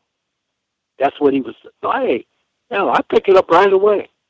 No, yo, you're not going to slide anything by me, and that's why I created the word contrary diction. See, black people. Oh yeah, Gus. Oh, they love Brother Gus. Oh yeah, they love you, Brother Gus. Yeah, they love the COWS. Yeah, how many contributions have they sent to you? Well, they haven't sent any contributions. I said, yeah, they love you. Uh, but they sent Darren Williams, Wilson, a million dollars. They sent this guy that yelled at uh, President Obama when he stood up and said, you lie. They sent him about a million dollars. All these cops that kill African people, they send money in busloads to these people. I remember Mitt Romney in one quarter in three months. He, I think he had got four hundred and fifty million dollars in contributions. I tell you, man, the white people they're not playing. So that's why I don't like to do too many radio interviews and programs. You know, talking about the same things over and over and over again. I said we need something new. We need some new concepts. You know, I don't want I want to talk about religion. Any no, I'm out of that discussion. You know, you want to get down with that, go do that. You want to get down with the holidays, the hard know, go and do that. That's why I wrote Subtle Suicide. We just want to get you out of the way. Those that want to commit subtle suicide, here's some ways you can commit subtle suicide in an accelerated way to get out of the way. For example, I don't usually reference anything in the Bible because the Bible is fake. So I don't use any of the words. The only thing, the only one or two I do use. I say that white people like to murder African, well, to kill African people because the white people get a satanic orgasm. That's it. No other reference. This thing about hell and all that. No, man, get that crap out of here. You're not running that on me. Run that on somebody else. Holidays, yo, don't give me no Jesus. Don't give me no Christmas. Don't give me none of that crap. Pharmaceuticals, drugs, yo, y'all keep that. You see? Your education system, yo, keep that. I've been through all that. Know, I'm not having no discussion about none of this white crap. It's bogus. It's a sham. It's a fraud. It's fake. It's white welfare. That's all it is to keep this cesspool going. I don't. I never say mainstream media. What do you mean mainstream? It's a cesspool. So here's some things we can do. I haven't seen these programs on television because uh, I don't have a TV. It was a scandal and, and empire. Right? Say, okay, so we don't like it. We don't like the images. So what you what people should do is you go and you find out who's the president of that TV station. In one of my books, I got 16 books out. I spent a lot of time writing about a lot of this stuff. So I got 16 books out. One of my books, I got the president of ABC, the president of NBC and CBS, um, the, president of the World Trade Organization, the, the um, World Bank, the IMF. I got all the names, right? So what you can do, you don't like a TV show, find out who the president of the company is. Find out who the chairperson of the board is. Write them a letter. Find out the address. Write them a letter, a handwritten letter. Even if you can't spell, write it. Make a copy of it. Say, yo, I don't dig the image that you put forward about this sister. That's not us. And you've been doing it. We've been telling you we don't dig it. Then what you find, then you find out who advertised on that program. Then you send the advertiser a copy of that letter, saying this means that you agree with this projection, this psychological destruction of black people. So we are not buying your product, and we're putting this on the internet to let people know that the advertisers and the station are against African people. And I'm going to bet you see things change. You don't like the Hollywood movies where the black guy, he gets killed first? They always either a cop, a military person, a thug, a gangster, a drug dealer. You write, you find out who wrote the script, who's the executive director or producer. Executive producer means they finance this crap. You find out who that is.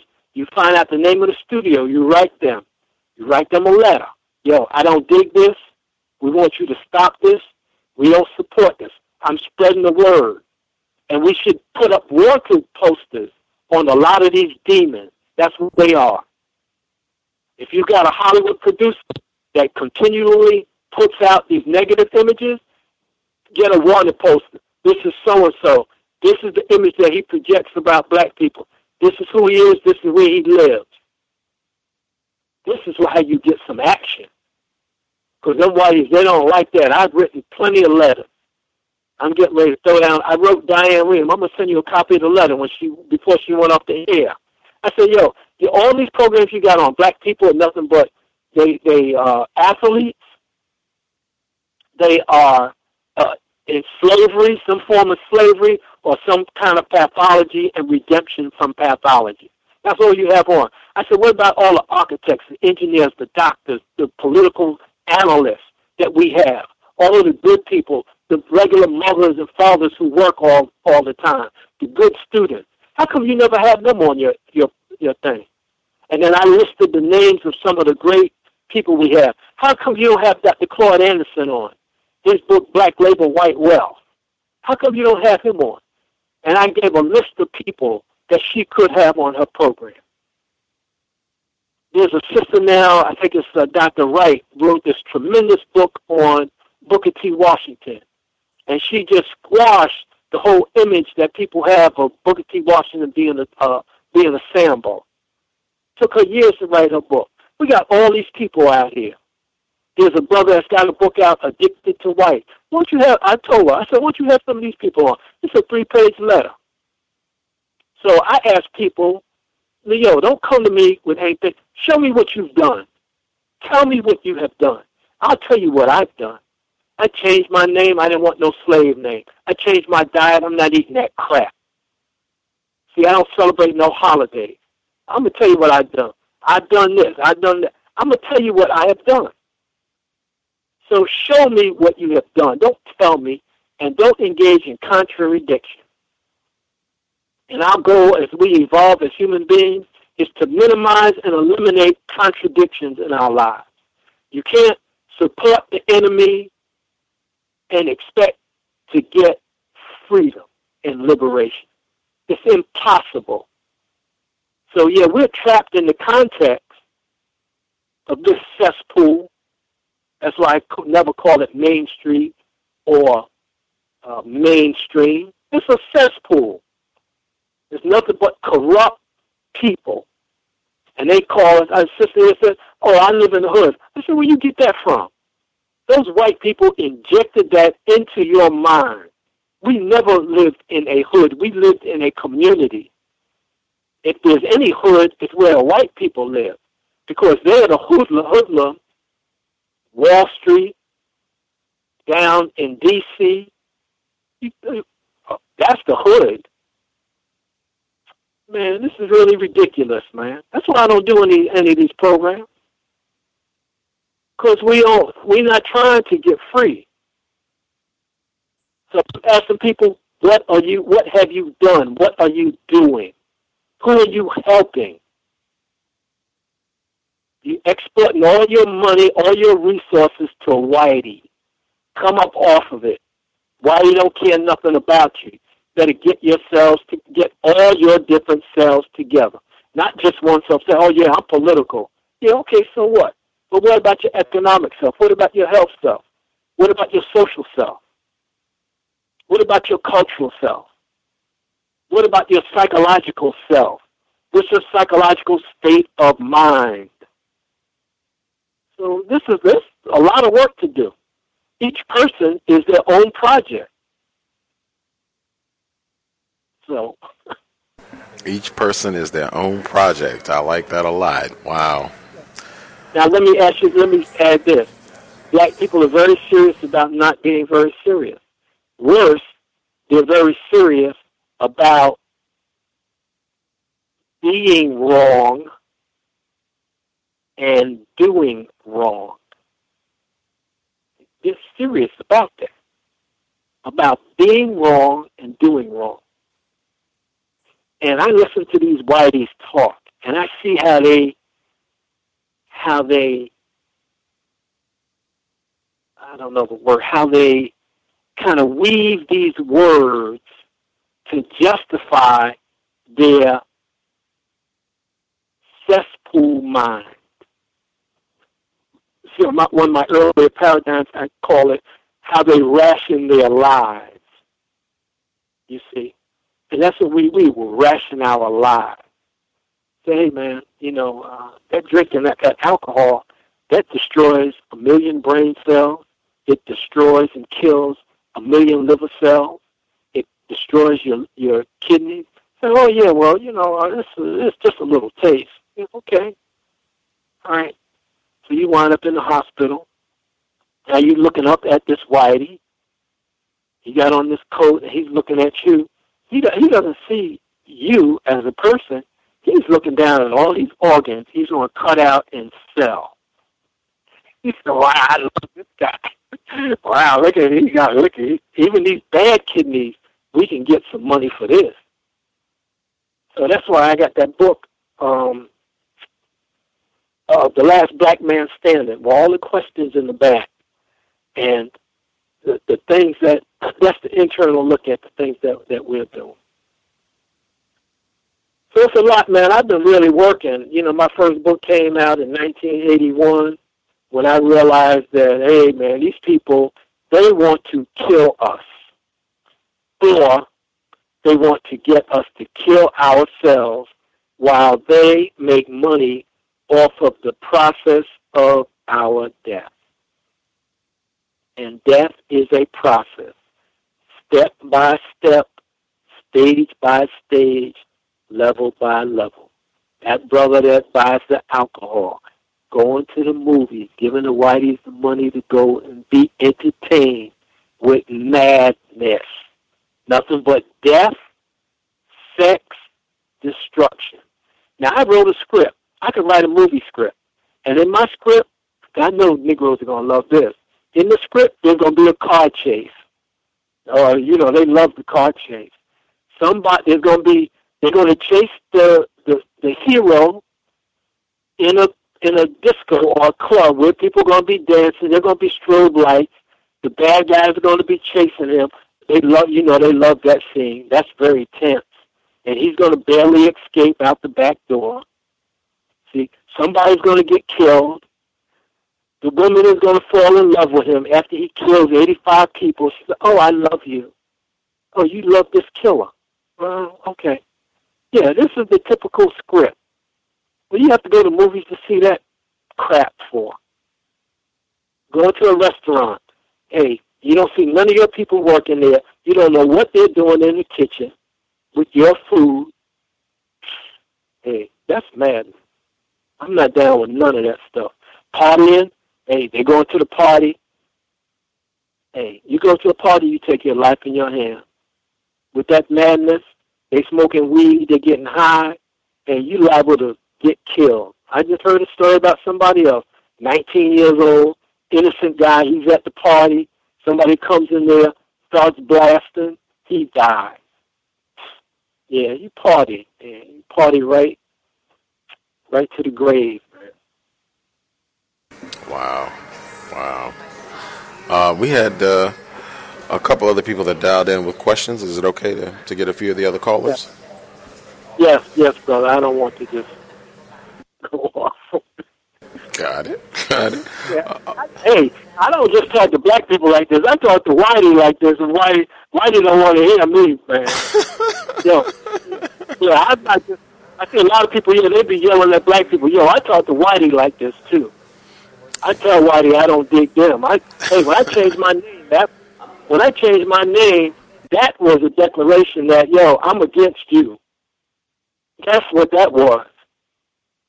Got it. Got it. Right on. Right on. Doctor. I don't wear no, yeah, I don't wear no designer clothes. You can take tell somebody to take all that crap, man. I don't black, a black guy got designer clothes or sneakers. I don't buy none of those stupid sneakers. Come on, man. Still wake up. Time and energy on our own terms. Time and energy again. Uh, currency again. Uh, the Yeah. caller uh, on the vote line. I'm just checking again before I get uh, retired firefighter. Did you have a question for Dr. Kambon, or are you just listening? Seems like they might just be uh, listening in. Uh, still didn't hear anything. I don't know if you. Uh, maybe you were having some audio difficulties or what have you. Uh, retired firefighter, did you have a question for Dr. Kambon? You should be with us. Greetings, uh, Dr. Kambon. Greetings, everybody. Yes. Yes. Mm. Uh, yeah, yes, uh, a, a perfect example uh, of, uh, I think one of the last things you said, I believe, was the uh, college soon-to-be pro basketball player Len Bias uh, Yeah. at a party and uh, ingested, uh, I guess, what he thought maybe was uh, some cannabis Yeah. but it was something. It was something else in the uh, substance, and uh, ended up dying. I remember. Uh, he was drafted by the, drafted by the Celtics. I remember that very vividly. Mm-hmm. Yes, and a lot of a lot of people uh, said that that was his first experience with uh, drugs. I heard some people say.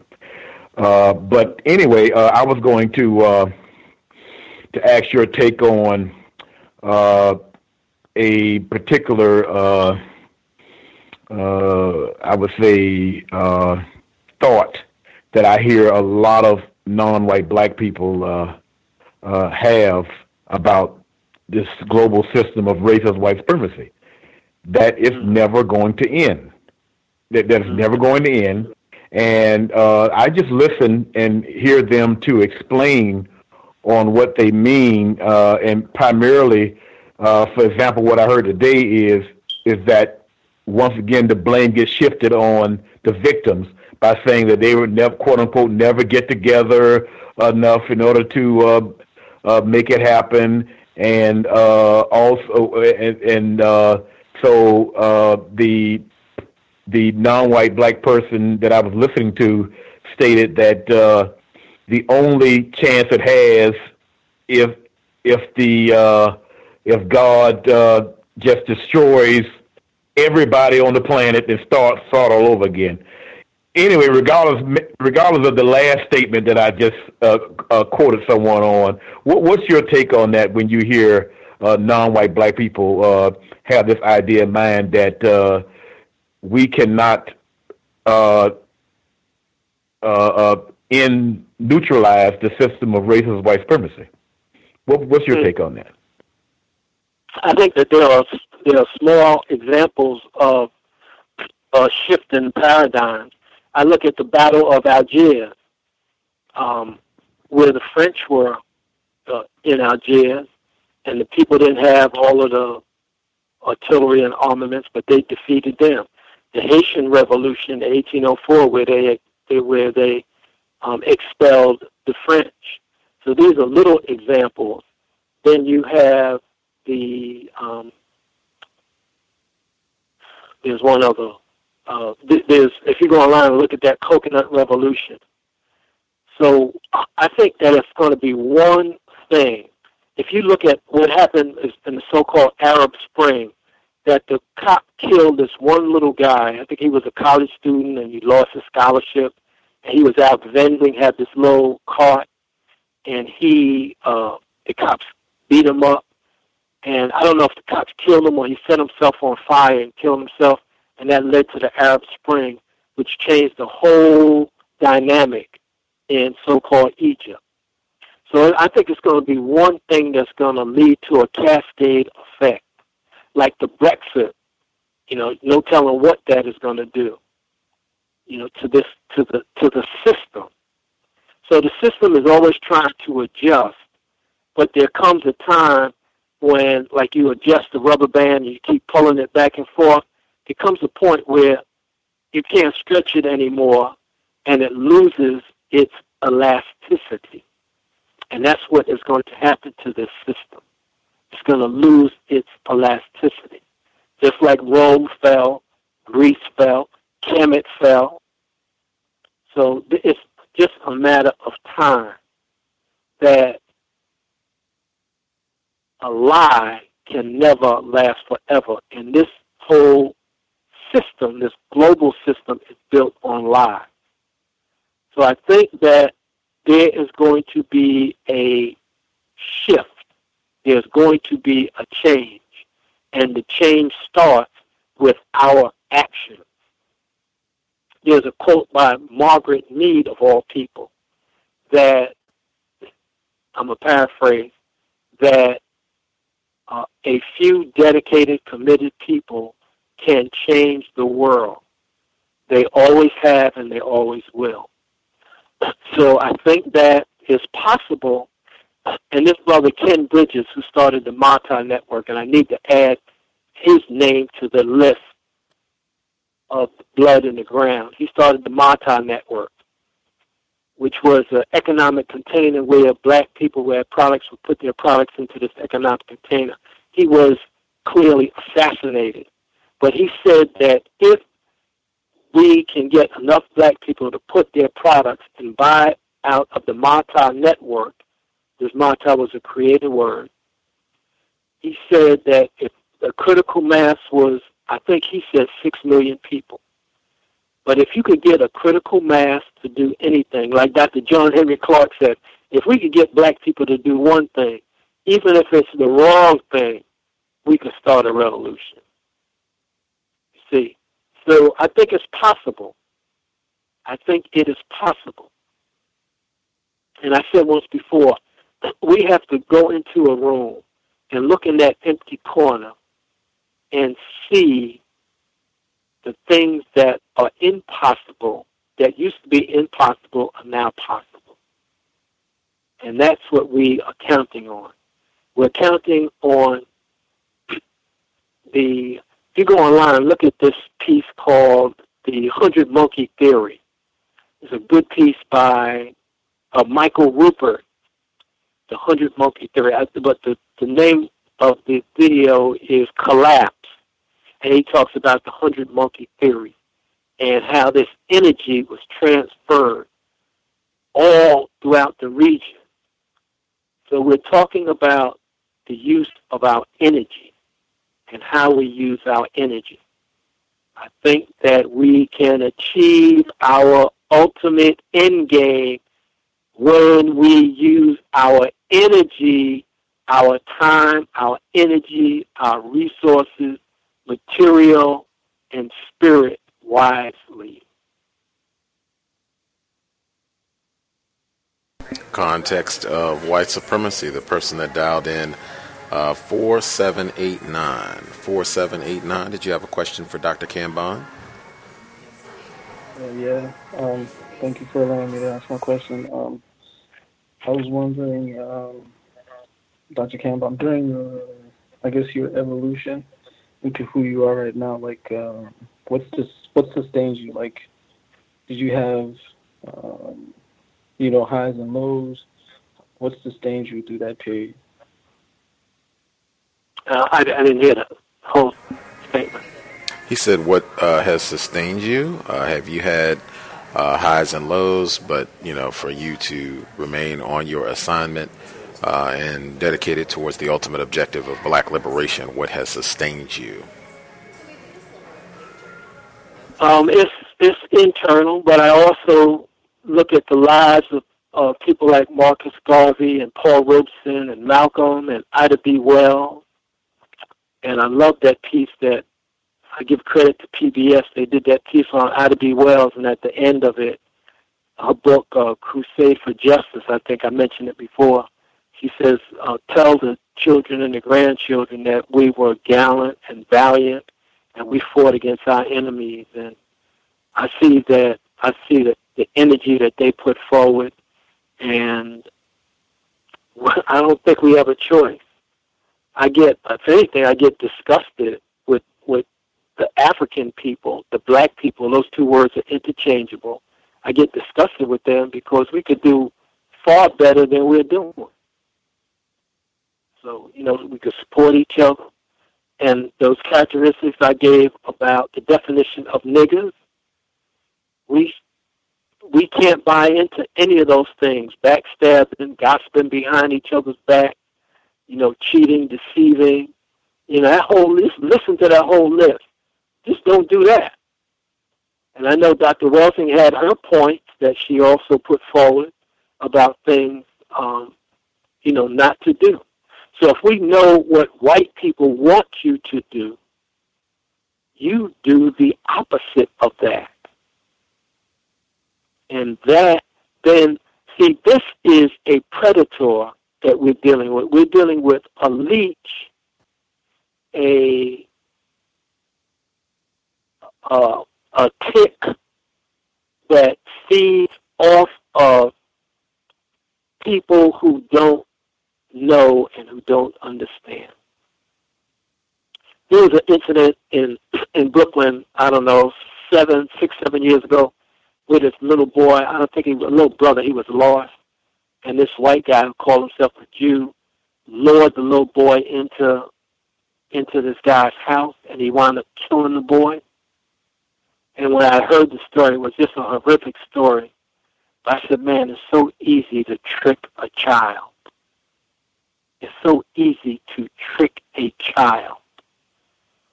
And maybe that's why white people will call us boys and gals.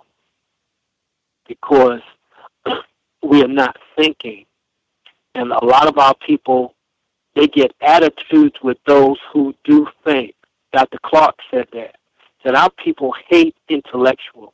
I don't know what an intellectual is really. I just know about thinking.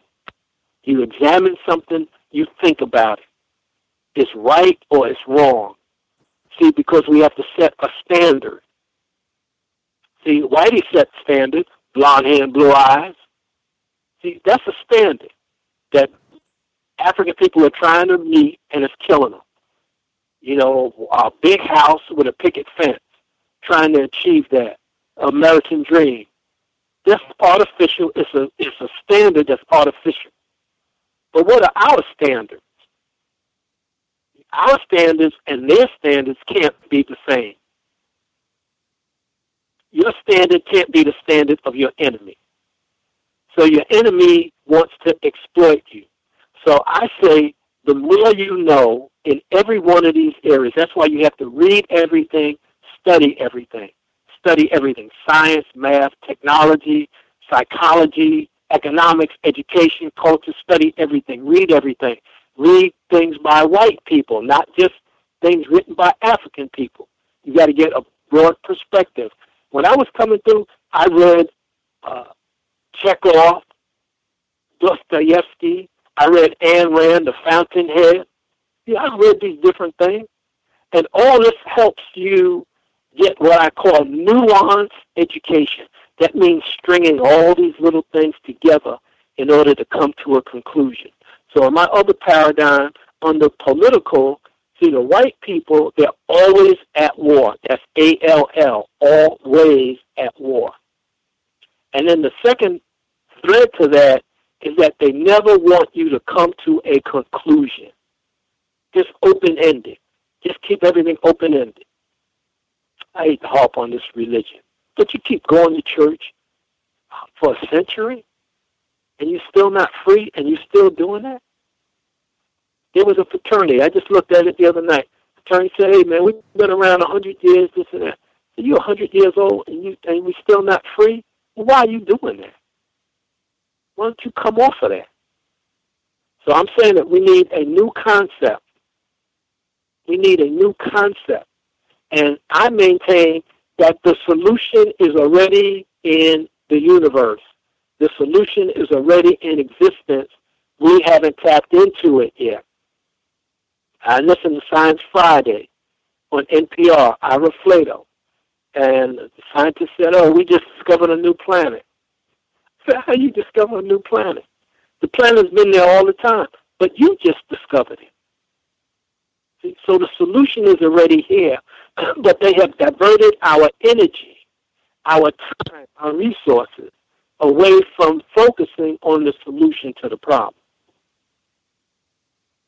So, but I stay. I yeah, I just stay on it, yo. I don't need no. I don't need no external motivation. Yeah, I just I just be on it. Yo, I'm full speed ahead, man like if you take Bruce Willis, you look at you know Bruce Willis, he and who is this other guy, James Bond. When they're on their way to get the bad guy, who has the attaché case, who's going to destroy the whole world, when he's on the way to get that, get the guy, he don't stop the people who's going bowling. Say, hey, come and help me. He's not stopping the people who's going roller skating. Hey, come help me. He just goes and he takes care of business. That's why I like this Japanese guy. Hiro H-I-R-O Onada. O-O-N-A-D-A, I think. And he kept fighting after World War II was over for 29 years, man. they had to go and get this general out of the hospital to tell him, yo, the war's over. That's the only way he stopped fighting. He was sleeping out in the bush, stealing food and whatnot. He thought the war was still on. So that's how we have to be. Like brother Nkosi Mandari, I like that brother, man.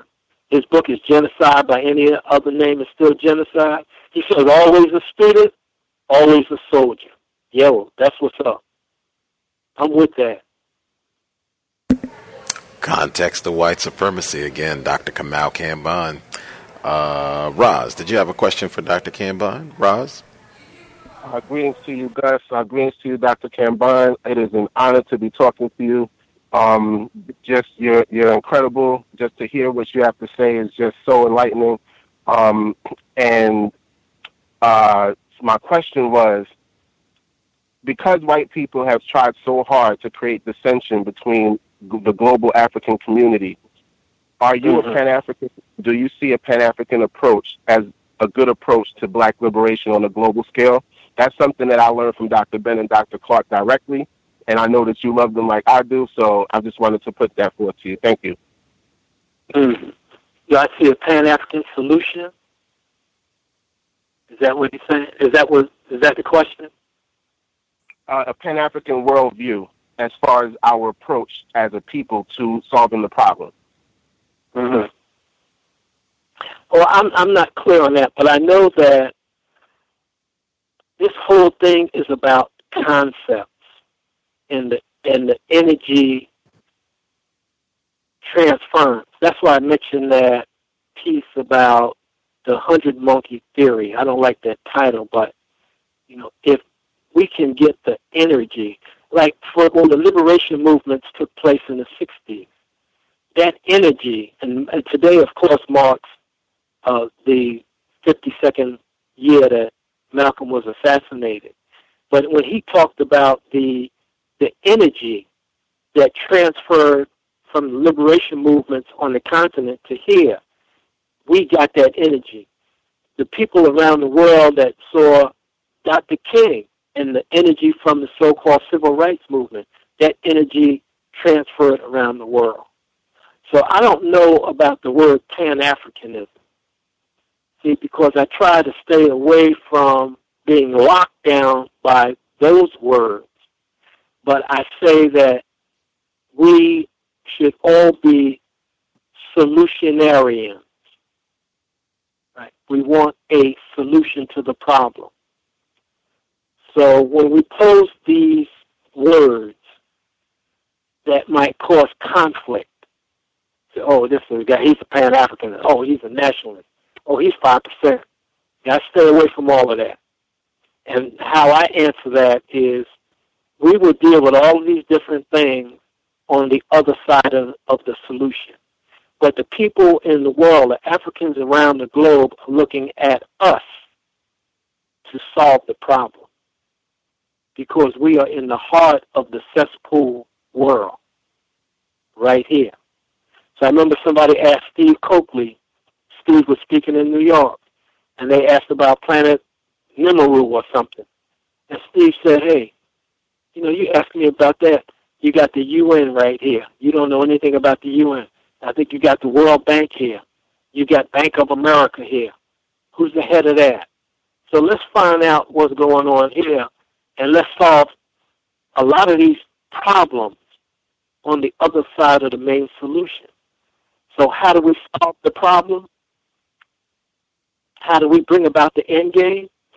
On this particular formation that I set up with the deputy assistants in each one of these areas, they are feeding the mind.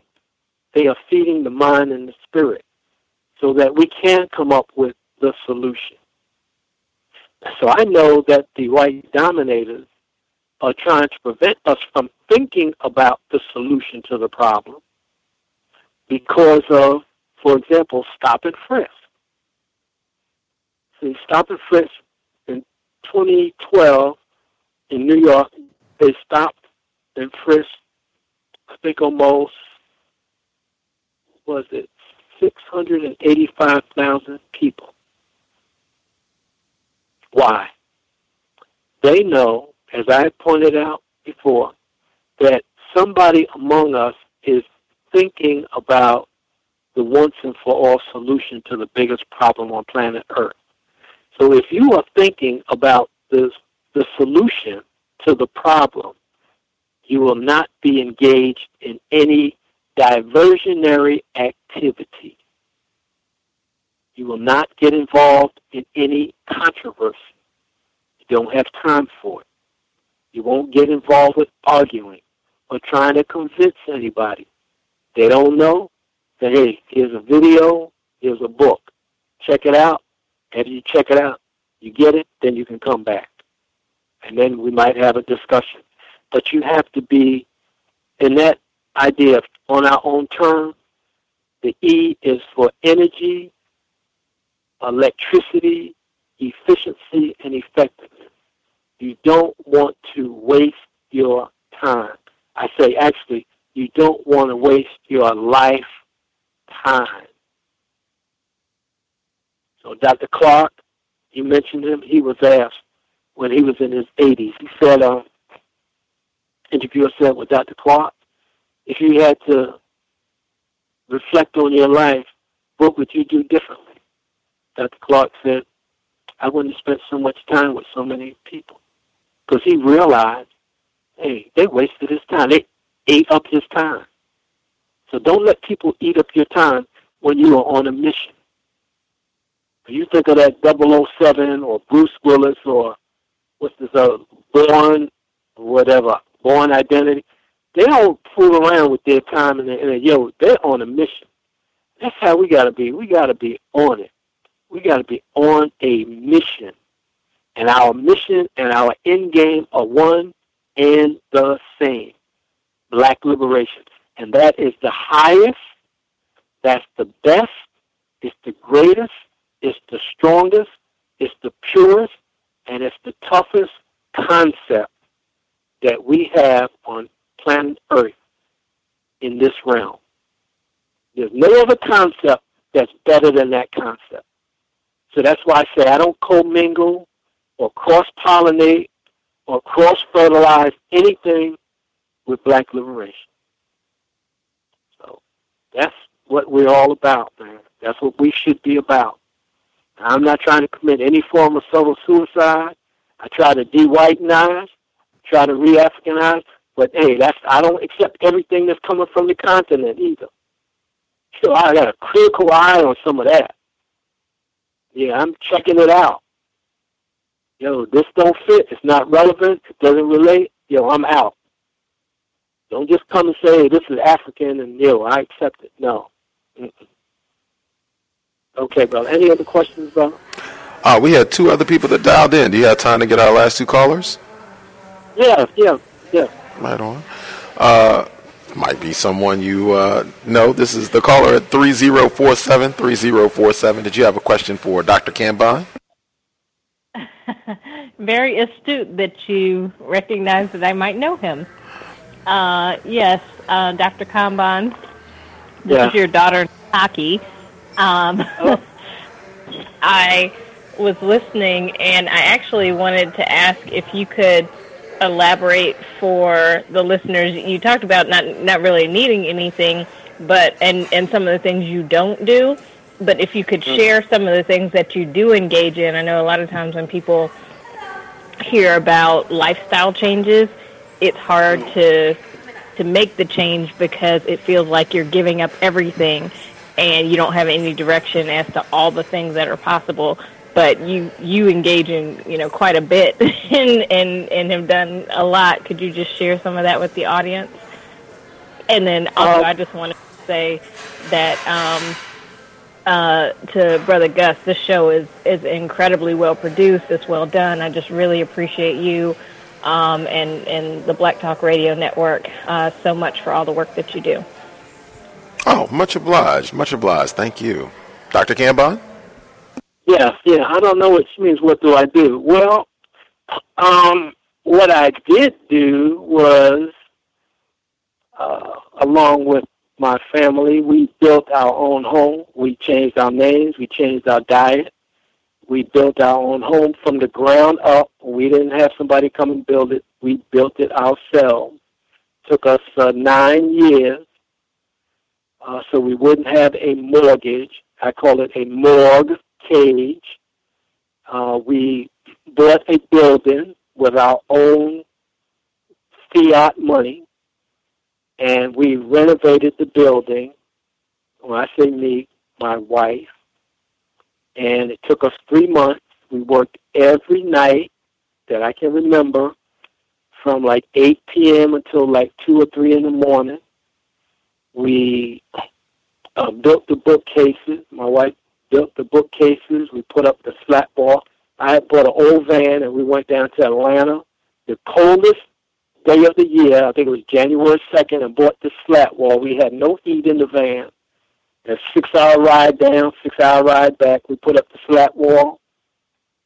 put up the ceiling tiles, painted, put up a wall, painted the wall, put our own money out. The vendors didn't know us. We put our own money out in buying books, and it was very interesting. We got these books. We were at home looking through all these books, and uh, we opened the store actually in 1994, and um, we were here for 15 years. We brought all the top people in. Dr. Khaled, Del Jones, Boris Shango, Dr. Ben, Kwame Ture. I didn't add his name, but I'm adding his name to the blood in the ground. Sekou Toure. Uh, we brought in um, the Asa Hill. Asa didn't speak, but we brought in Dr. Claude Anderson, George Fraser. His book is Success Runs in Our Race. Herbert Harris's book is 12 Universal Laws of Success. We had Shahrazad Ali. We had Ramona Africa in. And uh, uh, Jamil Al-Amin came in. That's formerly H. Rap Brown. So we had a lot of powerful people. We had we all had a chess club. Uh, we had African dance, drum class. We had education summer program. We had a brother circle to help brothers understand what was going on in each one of these areas to get all their cells together. We had a sister circle. Um, I like to go to lectures. You know, I like to I, I like to meet African people. I'm very impressed with people who are trying to do something and who have actually done something. There's a brother I met in D.C. He and I are about the same age, and at the end of the program, I did a little interview with him. I interviewed him, and I congratulated him on all the work he has done. He's written a voluminous amount of work, but in addition to that, he has a building. He has a spot that he finances. I'm impressed with that. Um, so I like to meet these Africans who are serious, who are doing something. Um,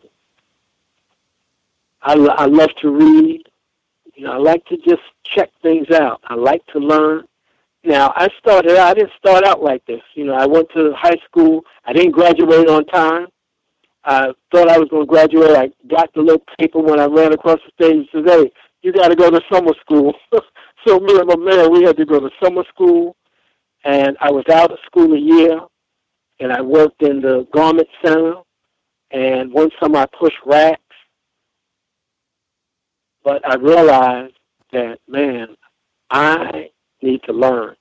And it was in my 30s when I realized, even though I had two master's degrees, and I was working on a doctorate degree, I realized, man, I am ignorant.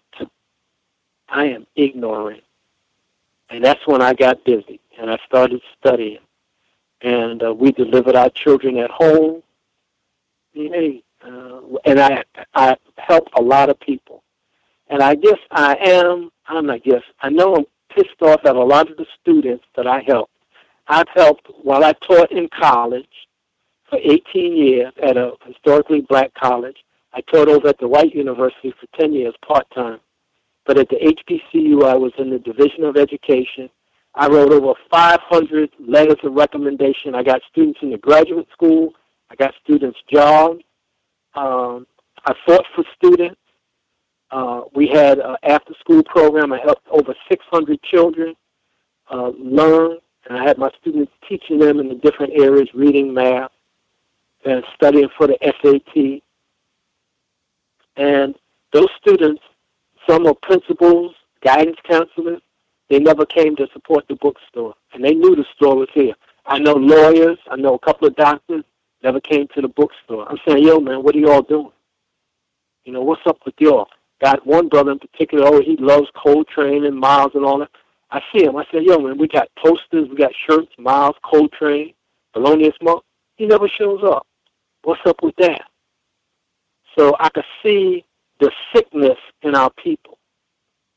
The depth of the sickness is unfathomable. But hopefully the people will come around. They will get the message. Bob Marley says, I didn't add, I'm going to add his name. He says, I'm trying to get my message to you. That's what he's trying to do. And that's what I was trying to do yo, man, we have an enemy. That's what I'm doing. So when we say a constructive, be constructive, I said you have to deconstruct before you can construct. You have to you have to deconstruct. You got to go down to your core self or your core selves, get yourselves together, and then build up. So I hope that answers the question. I've, I've tried to do, and in fact, I have done a lot.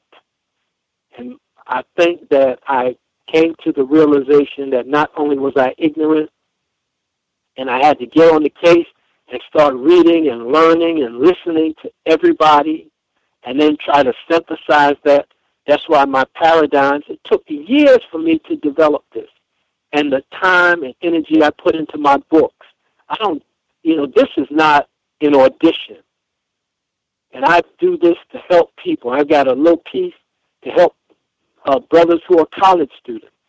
I got a parent guide. I got all kind of correct life-saving information. And the people are not tapping into it. And I'm just saying, yo, what are y'all doing? So uh, these are some of the things that I have done. And uh, even though I might sound hard on African people, I, I really, I love, I love African people. I really, I love African people. I help people who are homeless. Hey, I see them, they need some money. You know, I give them some money. So we ask for a little collection here, and that money goes to help help people. We got people who are strung out on drugs that come through here, people who are homeless. I mean, all kind of conditions. People who just need help, and uh, so that's what we do, man. That's what we do. Just help people, man. Help them help themselves. Help them get themselves together. And we have some great success stories too. Okay, the next question. I hope that answered the question. I think, or at least I hope so. Uh, certainly, uh, your daughter can let us know if it did not. Um, the last person who dialed in, uh, last four digits, 3246. 3246. Did you have a question for Dr. Kambon? Yes, sir. Can I be heard? Yes, sir. Yes, sir. Greetings to you, the host, the callers, and the listeners. And greetings to you, Dr. Kambon. It's an honor to speak with you. Thank you. Uh, I had, yes, sir. Yes, sir. I, I had uh, just two questions. Um, the first question is how, in your estimation, how can black people in the system of uh, let's uh, white terror domination of the world in one year's time. Uh, that, or this is the same question, either end the system of, of white terror domination or eradicate uh, the individuals who call themselves white altogether in one year's time. And then the second question is, well, I, I, I have two, two things that I, um, I think might work, and I could be absolutely incorrect.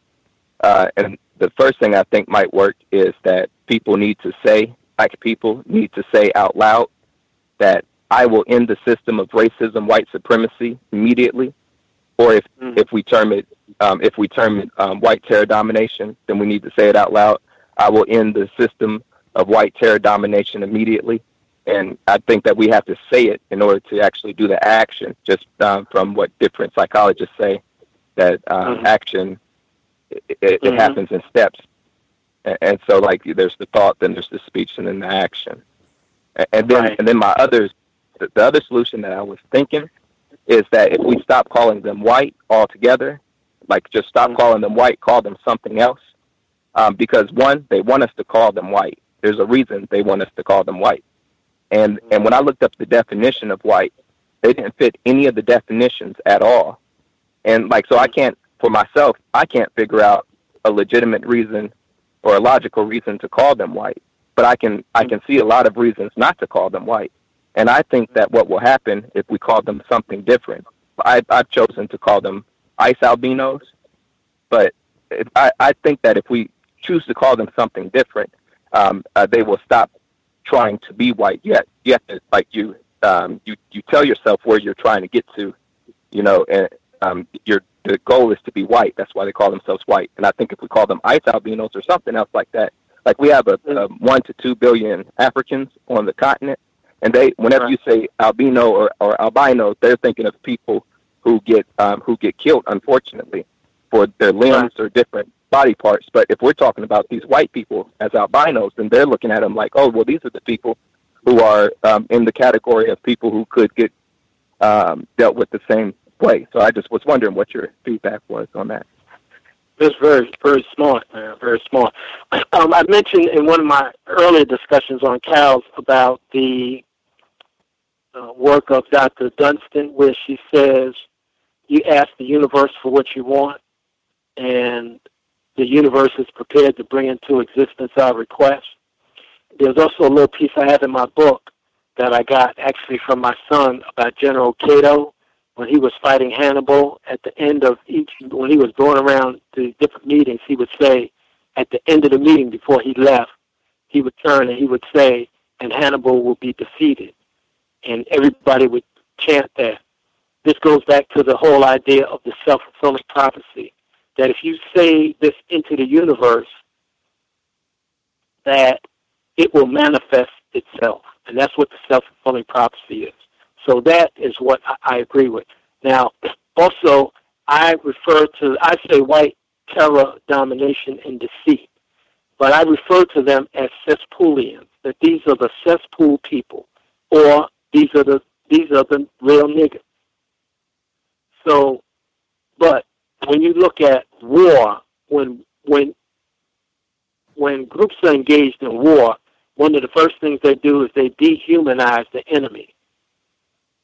So that is one thing because see, our enemy is not human. I call them a number of things, one of which says Spulians, but also these are savages that we're dealing with. Actually, they're sub-savages. They're below savages.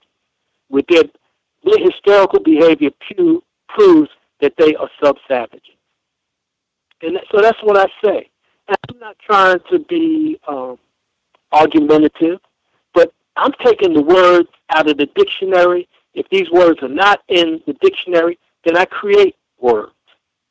And so I looked at the behavior, I looked at the standard, and the standard is that this behavior is the behavior of people who come out of a cesspool. So I created the word cesspoolian. So I think if I think that's accurate to put that in the universe and it will manifest itself. But it will manifest itself because the people internalize this action and by internalizing it, they, according to the self-fulfilling prophecy, they don't want to be proven wrong, so all of their behaviors will be in formation or in alignment with liberation. And I hope that that comes across the way I hope it comes across. That our behavior changes when we understand what our goal is. And I say that liberation is the African goal, G O A L G O L D, standard. That's the standard by which I measure everything by. So I sit and I watch things that are out of formation. I don't say anything, but I know this is not in alignment with liberation. This is contrary diction. So I'm able to identify these different things, and I try to move away from those things. But I think that we can end this. I think we can end this with these people. Don't tap into their things. Or if you, and what they do, they force us into their system with money. They force us into it with this money thing. So the less we need, the better off we are. Don't finance our own destruction. And the other thing is that we have to take care of ourselves. We have to we have to scour the universe to find out how do we take care of, like Dr. Frances Welsing said, how do we protect our melanin? We have to figure out how do we help ourselves, how do we save ourselves so that we can be on the planet to solve the problem. So we got to get up. Curtis Mayfield, I think, has this side. Get get on the move. Hey, we got to get up. We got to stay in shape. We got to work out. We got to change our diet. All of this is part of it. Got to drop television, drop the holidays. All of this is part of liberation. All of this stuff. And hey, just and just be cool. It's a beautiful thing. You don't have to do all these things. Don't let Whitey rule you. You have to rule your different selves as much as you can. Sometimes it's hard work, but you got to bust through that. You got to bust through the malaise, and you got to get on it. See, I'm an athlete too. I didn't mention that. Yo, I'm a, I'm a, I'm not a super athlete, but I was a very, very good athlete, and I have a athlete's mentality about winning. See, I learned how to win. I know what it takes to win. And you got to dig down. You got to get into the nitty gritty. You got to, I, I was going to say sacrifice, but I say, I change. I scratch sacrifice, say, yo, this is sacred wisdom. No such thing as sacrifice. This is sacred wisdom. This is the best thing. What's the best thing? The best thing is to be on it. That's the best thing. So I'm competitive. Yo, I'm on it. I don't know what y'all are doing. I'm on it. I'm on the enemy. So I agree with the brother. You got to put it out in the universe. You got to say it. You got to do it. Your, your words have to match your action. No contradiction. So I've come from three or four different streams. The different work that I've done, you know, pushing racks and painting fences, shining shoes. I got the education stream. I was certified in like five or six different areas. Certified as a principal, curriculum specialist too, which is the highest level here in the state. Um, you know, I taught for 18 years in education. I taught 10 years part-time African studies and black studies. And then, you know, as an athlete, then I tried to be a, a family person as much as I can. You know, and so that's hey, that's that's me. And there's nothing. Somebody said, "Are you trying to be a big man?" I had, had somebody said, "No, yo, man, I'm not trying to be a big man. No, that's not my goal. My goal is to hey, hey, black people, you like doing so and so. You want to be in whatever it is. Okay, my goal is to get white people off of us, to get the cesspool people off of us. That, so you can do whatever you want to do that's positive. You're not messing with anybody. It's positive. It's constructive. No, we got to examine it, and I'm cool with it. But that's the goal. Hey, stop messing with our children. Don't be arresting our children. Don't be killing us. Don't be feeding us all this crap with the with the fast foods in the in the community. So we can have our own garden. We can do the things to promote a positive lifestyle and not a death style. That's what's.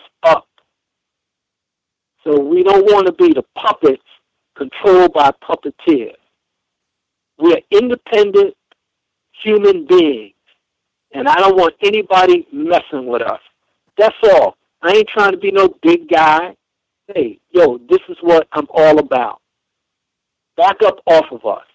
The Chinese back up off us. Arabs back up off of us. Leave the people alone. Let us get in our right minds and then leave the people alone. That's my position. kamaukambon.org. kamaukambon.org. Uh, folks should definitely support, uh, get the books, invest uh, Dr. Kambon's work. Uh, oh, I forgot one of our listeners. They wrote in a question uh, just before uh, you depart, Dr. Kambon. They wanted to know, Uh, with regards to subtle suicide, uh, is this something that is reversible? Uh, meaning, if black people who are maybe engaged uh, in some of these incorrect behaviors, if they get life saving information, can that be corrected? Oh, yeah. Yeah. Yeah. As soon as we get control of our own mind, we can, and we can start in any one of those areas. That's why I lay it out. You can start psychologically. You know, try to get psychological health. So I have on my par- one of the paradigms. I think I have little examples of what people can do psychologically to get control of their own mind. We know what white people want us to do culturally, so then we know what we need to do. Yeah, we can reverse subtle suicide. We had a brother that used to come here. He used to. I remember one time it was nine degrees. He was sleeping across the street in a in a car, and we were doing a survival conference here. And I saw him the next day. I said, "Hey man, you should have been the speaker at the survival conference. You survived nine degree weather." And that brother, he was on crack. He went to rehab. We helped him out, man. We gave him little jobs. I told him, "Don't come in here high, and um, don't talk to my people out of order." So you know, I put all that in check. And over time, he went to rehab. He relapsed, went back to rehab, came out. He's 51 years old. I saw him a couple of years later. He reversed his condition, man. He was clean. He showed me his driver's license, which is also a fraud. Social Security is a fraud. The Federal Reserve, all that's fraud. He showed me his license and he had a car. He was so proud of himself. But he turned himself around. I look, I look at Miles Davis. I didn't mention, um, well, I looked at Miles Davis, who was strung out on heroin, went and did cold turkey, boom, turned himself around. John Coltrane was was you know on drugs, cold turkey, boom. Uh, Sonny Rollins on drugs, cold turkey, out of it. You see, yeah, you get control of yourself. That's the whole deal. See, Whitey wants to control you in all those areas. You get control of yourself, of all your different selves. Get Whitey out of you. Drop the white concept, and you can turn your life around. And I want to add this one last thing that the sisters, the African woman, is the highest human being form on the planet Earth. She's royal, she's regal, she is imperial. And she should not be mistreated by any brother. Definitely no whitey. But brothers should never mistreat a sister. And I'm not going to say this publicly, but when you molest and assault a sister, you should pay the ultimate price because we are not going to have that. You should not sell drugs to people. We're not going to have this madness continue. And we're going to solve this problem. And we're watching those who are working for the enemy. And we're going to come and we're going to deal with you. And you're not going to like it because we've been watching you. And we don't dig what you are doing. So you mistreat these sisters, you're going to pay a heavy, heavyweight price. I do not dig that at all. And you sisters, you have to carry yourself appropriately like you are royal, imperial, and regal. And don't tolerate anybody who disrespects you. And don't let those Jews of Hollywood set you up to be bitches and hoes and a lot of madness because you are not that. That's their creation. And don't sell out for money like a lot of these brothers who are actors do and act and athletes sell out for money. So sisters, we respect you. You respect yourself. Don't tolerate any madness from any brother at all. And if you encounter the madness, you go and you find somebody who can deal with them. That's why I tell sisters, learn fighting arts so you can protect yourself. If somebody rolls up on you who is out of order, you know, you put them back in order. So that's how you should roll. like you are royal, regal. That's because that's who you are. You are the highest human form on planet Earth. Everybody else is underneath you. Brother, you really got me going tonight, Brother God. Visit the website kamaukambon.org. He has books uh, available. Uh, I read uh, this evening uh, a little bit. You can get tips on quick and easy ways Africans can commit subtle suicide. That one is available there. Uh, we talked about uh, some of his other uh, texts on the program before, the last book. I know we read that one, but you can see uh, many of his different books, articles, thoughts. KamauKambon.org. He has contact information. Uh, he has the link so that you can invest uh, and support his continued efforts. KamauKambon.org uh, if you need additional information. And it should be linked in the description. If you have Black Talk Radio Network, you can just click his name and it will take you to the website. Many thanks. Yeah, yes, sir. Yes, sir. Yeah, let me, some of those books are out of print. The first book, Black Guerrilla Warfare, is out of print. Subtle Suicide, unfortunately, is out of print. Food, Health, and You, Why Black People Die So Young, is out of print. The books that are available are e-books the declaration is available. I have some copies of that. That's hard copy. The last book is a book that is available for people who are very conscious, because I think it's a very serious book. And all the other books are e-books. And I do recommend Duke's Parents. Uh, the title is You Should Be Ashamed of Your Nice but Duke Parents, Volume 1 and Volume 2. The Blackest Book, Volume 1 Volume 2. And in my books, I have websites, I have pictures. The print is 14 point, 16 point, 18 point. It's easy to read. You know, it's not hard, but I deal with all these different subjects, all the different cells on both sides of the chessboard, the white side and the African side. KamauKambon.org. Uh, you'll see the tab you can click to check out uh, the different books, e versions, what have you. KamauKambon.org. Always, always, always just super grateful to be able to have you on the program. Uh, you were with us back in 2011. Uh, at that time, uh, it was our two year uh, anniversary, but really appreciate you uh, being able to hang out with us uh, this evening. As I said, tons of listeners uh, always appreciate the opportunity to hear from you, your concepts, suggestions on things that we can do uh, to solve this problem immediately. But uh, I know you, one of those is, as you stated, self care, really making sure that how we're managing our time and energy. I know you really emphasize let's not be awake real late. It's important for folks who have melanin to be asleep at night so that your body can repair and renourish. So I don't want to keep you up uh, any later. Thank, just thank you again. Uh, we super appreciate you taking some of your time with us, and we'll look forward to being able to speaking with you real soon, Dr. Kambon. Okay, brother. All right, thank you, and uh, I leave you as I came in with the words of black liberation ends white terror domination. You Africans, take good care of yourselves.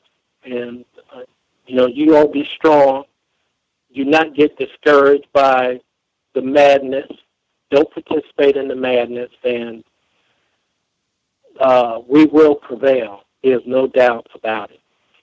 So thank you again and happy anniversary to you and the work you do. And I hope that people can make significant contributions by sending in shillings, francs, not F-R-A-N-K-S, and uh, other forms of, to help you uh, keep keep going. So thank you again. Black Liberation. Black Liberation. Thank you again, Dr. Kambon, and Have a f- fantastic evening. All right, bro. Context of white supremacy. Dr. Kamau Kambon once again.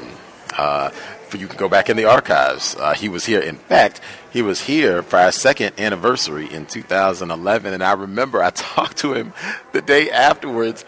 And I remember I said this on the program before. He said that people had talked to him and it was suggesting that they did not want him to come on the cows. That something untoward about Gus and the program and all of that. But man, he has uh, just been fantastic and really helped a lot with the program, suggesting guests, uh, sharing his own time, and uh, suggestions for workplace racism. I think I mentioned him a few weeks back uh, about if you uh, go to an establishment, some sort of business, and a black person works there, you can write a letter so they'll have something constructive in their file saying, oh, wow, you know, Miss Johnson or uh, Miss, Mr. Smith, you know, he went above and beyond the call of duty and just gave me tremendous service. And I just want to make sure I take a moment to recognize uh, the outstanding treatment that I received the other day when I was at, you know, whatever the facility is. Uh, but he recommended that as well, uh, that just something as simple as that having, and I think he said earlier, written make a little handwritten letter. It could just be a paragraph, five sentences.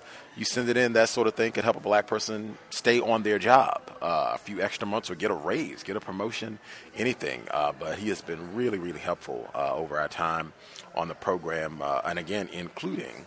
Uh, being a guest on the program repeatedly. Always appreciate uh, hearing from Dr. Kamau Kambon.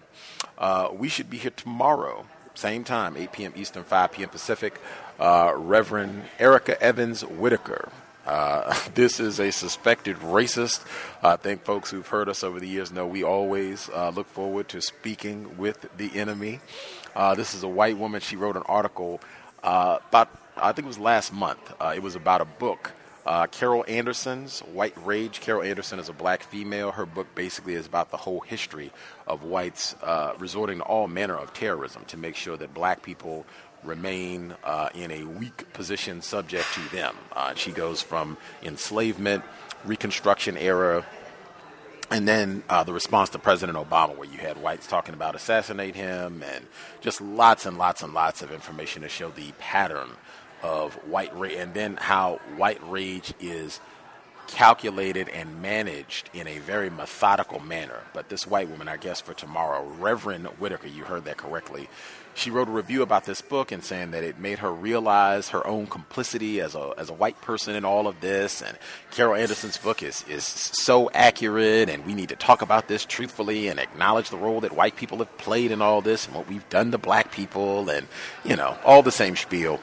Uh, but you know it was I won't say it was honest, but it was a little bit more than whites generally say about racism. But we are looking forward to asking her some tough questions. Uh, does her congregation do anything to rectify these problems? Do they invest uh, in black? She's uh, the senior pastor at a church in Kentucky. So, do they do anything to invest uh, in black citizens of Kentucky? Do they do anything to repair the damage uh, with these images of white Jesus and just ask some serious questions as a white person. Uh, but that should be tomorrow, 8 p.m. Eastern, 5 p.m. Pacific. We'll be looking forward to hearing from her. always think it's great to uh, practice and get better at questioning racist man, racist woman. I think that's one thing this broadcast we've tried to provide a forum for doing. But that'll be tomorrow. If you have questions, problems, you can't find something in the archives, feel free to drop us an email untiljustice at gmail.com com. The Cows uh, content is now available on Google Play. Uh, just got uh, uh, accepted or published today. Uh, so all the content moving forward will be available there, including today's broadcast. Uh, just should take a few hours from the time the program concludes for it to reset, and then it'll be available. But it's still our content should still be available on iTunes. Stitcher, Black Talk Radio Network, lots of different places, SoundCloud as well. So you'll just have more uh, means of accessing the content. With that, thanks again for folks tuning in. I hope it was a constructive investment of your Tuesday evening. And again, visit the website kamaukambon.org. Uh, I think he stated it a few times throughout the program, but I'll say it again because we've been saying this at the end of every program for a while. Sobriety would be best under conditions of white supremacy. Uh, I've seen no evidence, and I think he even mentioned some of the folks that I often mention. I've seen no evidence that us being under the influence of anything is going to help us neutralize Darren Wilson, Daniel Holtzclaw, any of these other race soldiers, badge or no. In fact, I think there is a lot of evidence that us being intoxicated, that just makes it easier for our enemies to continue to keep their foot on our neck. With that, invest if you think the program is constructive. Racism-notes.blogspot.com. racism-notes.blogspot.com. When you hit the blog, look in the top right corner. PayPal button should be located, easy to find. Uh, if you are not into PayPal, drop us an email. We will get you a physical mailing address. Huge thanks to all the folks who have supported us eight years plus. Uh, you can also visit our Amazon wish list. Uh, it's under Gus T. Renegade. If you want to nab any of the items that are listed there to help us continue with the broadcast. But again, much gratitude for all the folks who have invested. I hope the program has been, continues to be worthy of your time and energy. With that, Creator, we ask that you help us remain patient with other black people, victims of white supremacy. We ask that you help us remain patient with ourselves. Remind us to demonstrate the highest levels of black self respect at all times, in all places, each and every time we are in contact with another black person. It has been time. Replace white supremacy with justice immediately. Cal signing out. Thanks all for tuning in. Nigga, you so brainwashed. I'm a victim, No brother. problem. You're a victim. Man, I'm a victim of 400 years of conditioning. Shut up. The man has programmed my conditioning. Mm-hmm. Even my conditioning has been conditioned.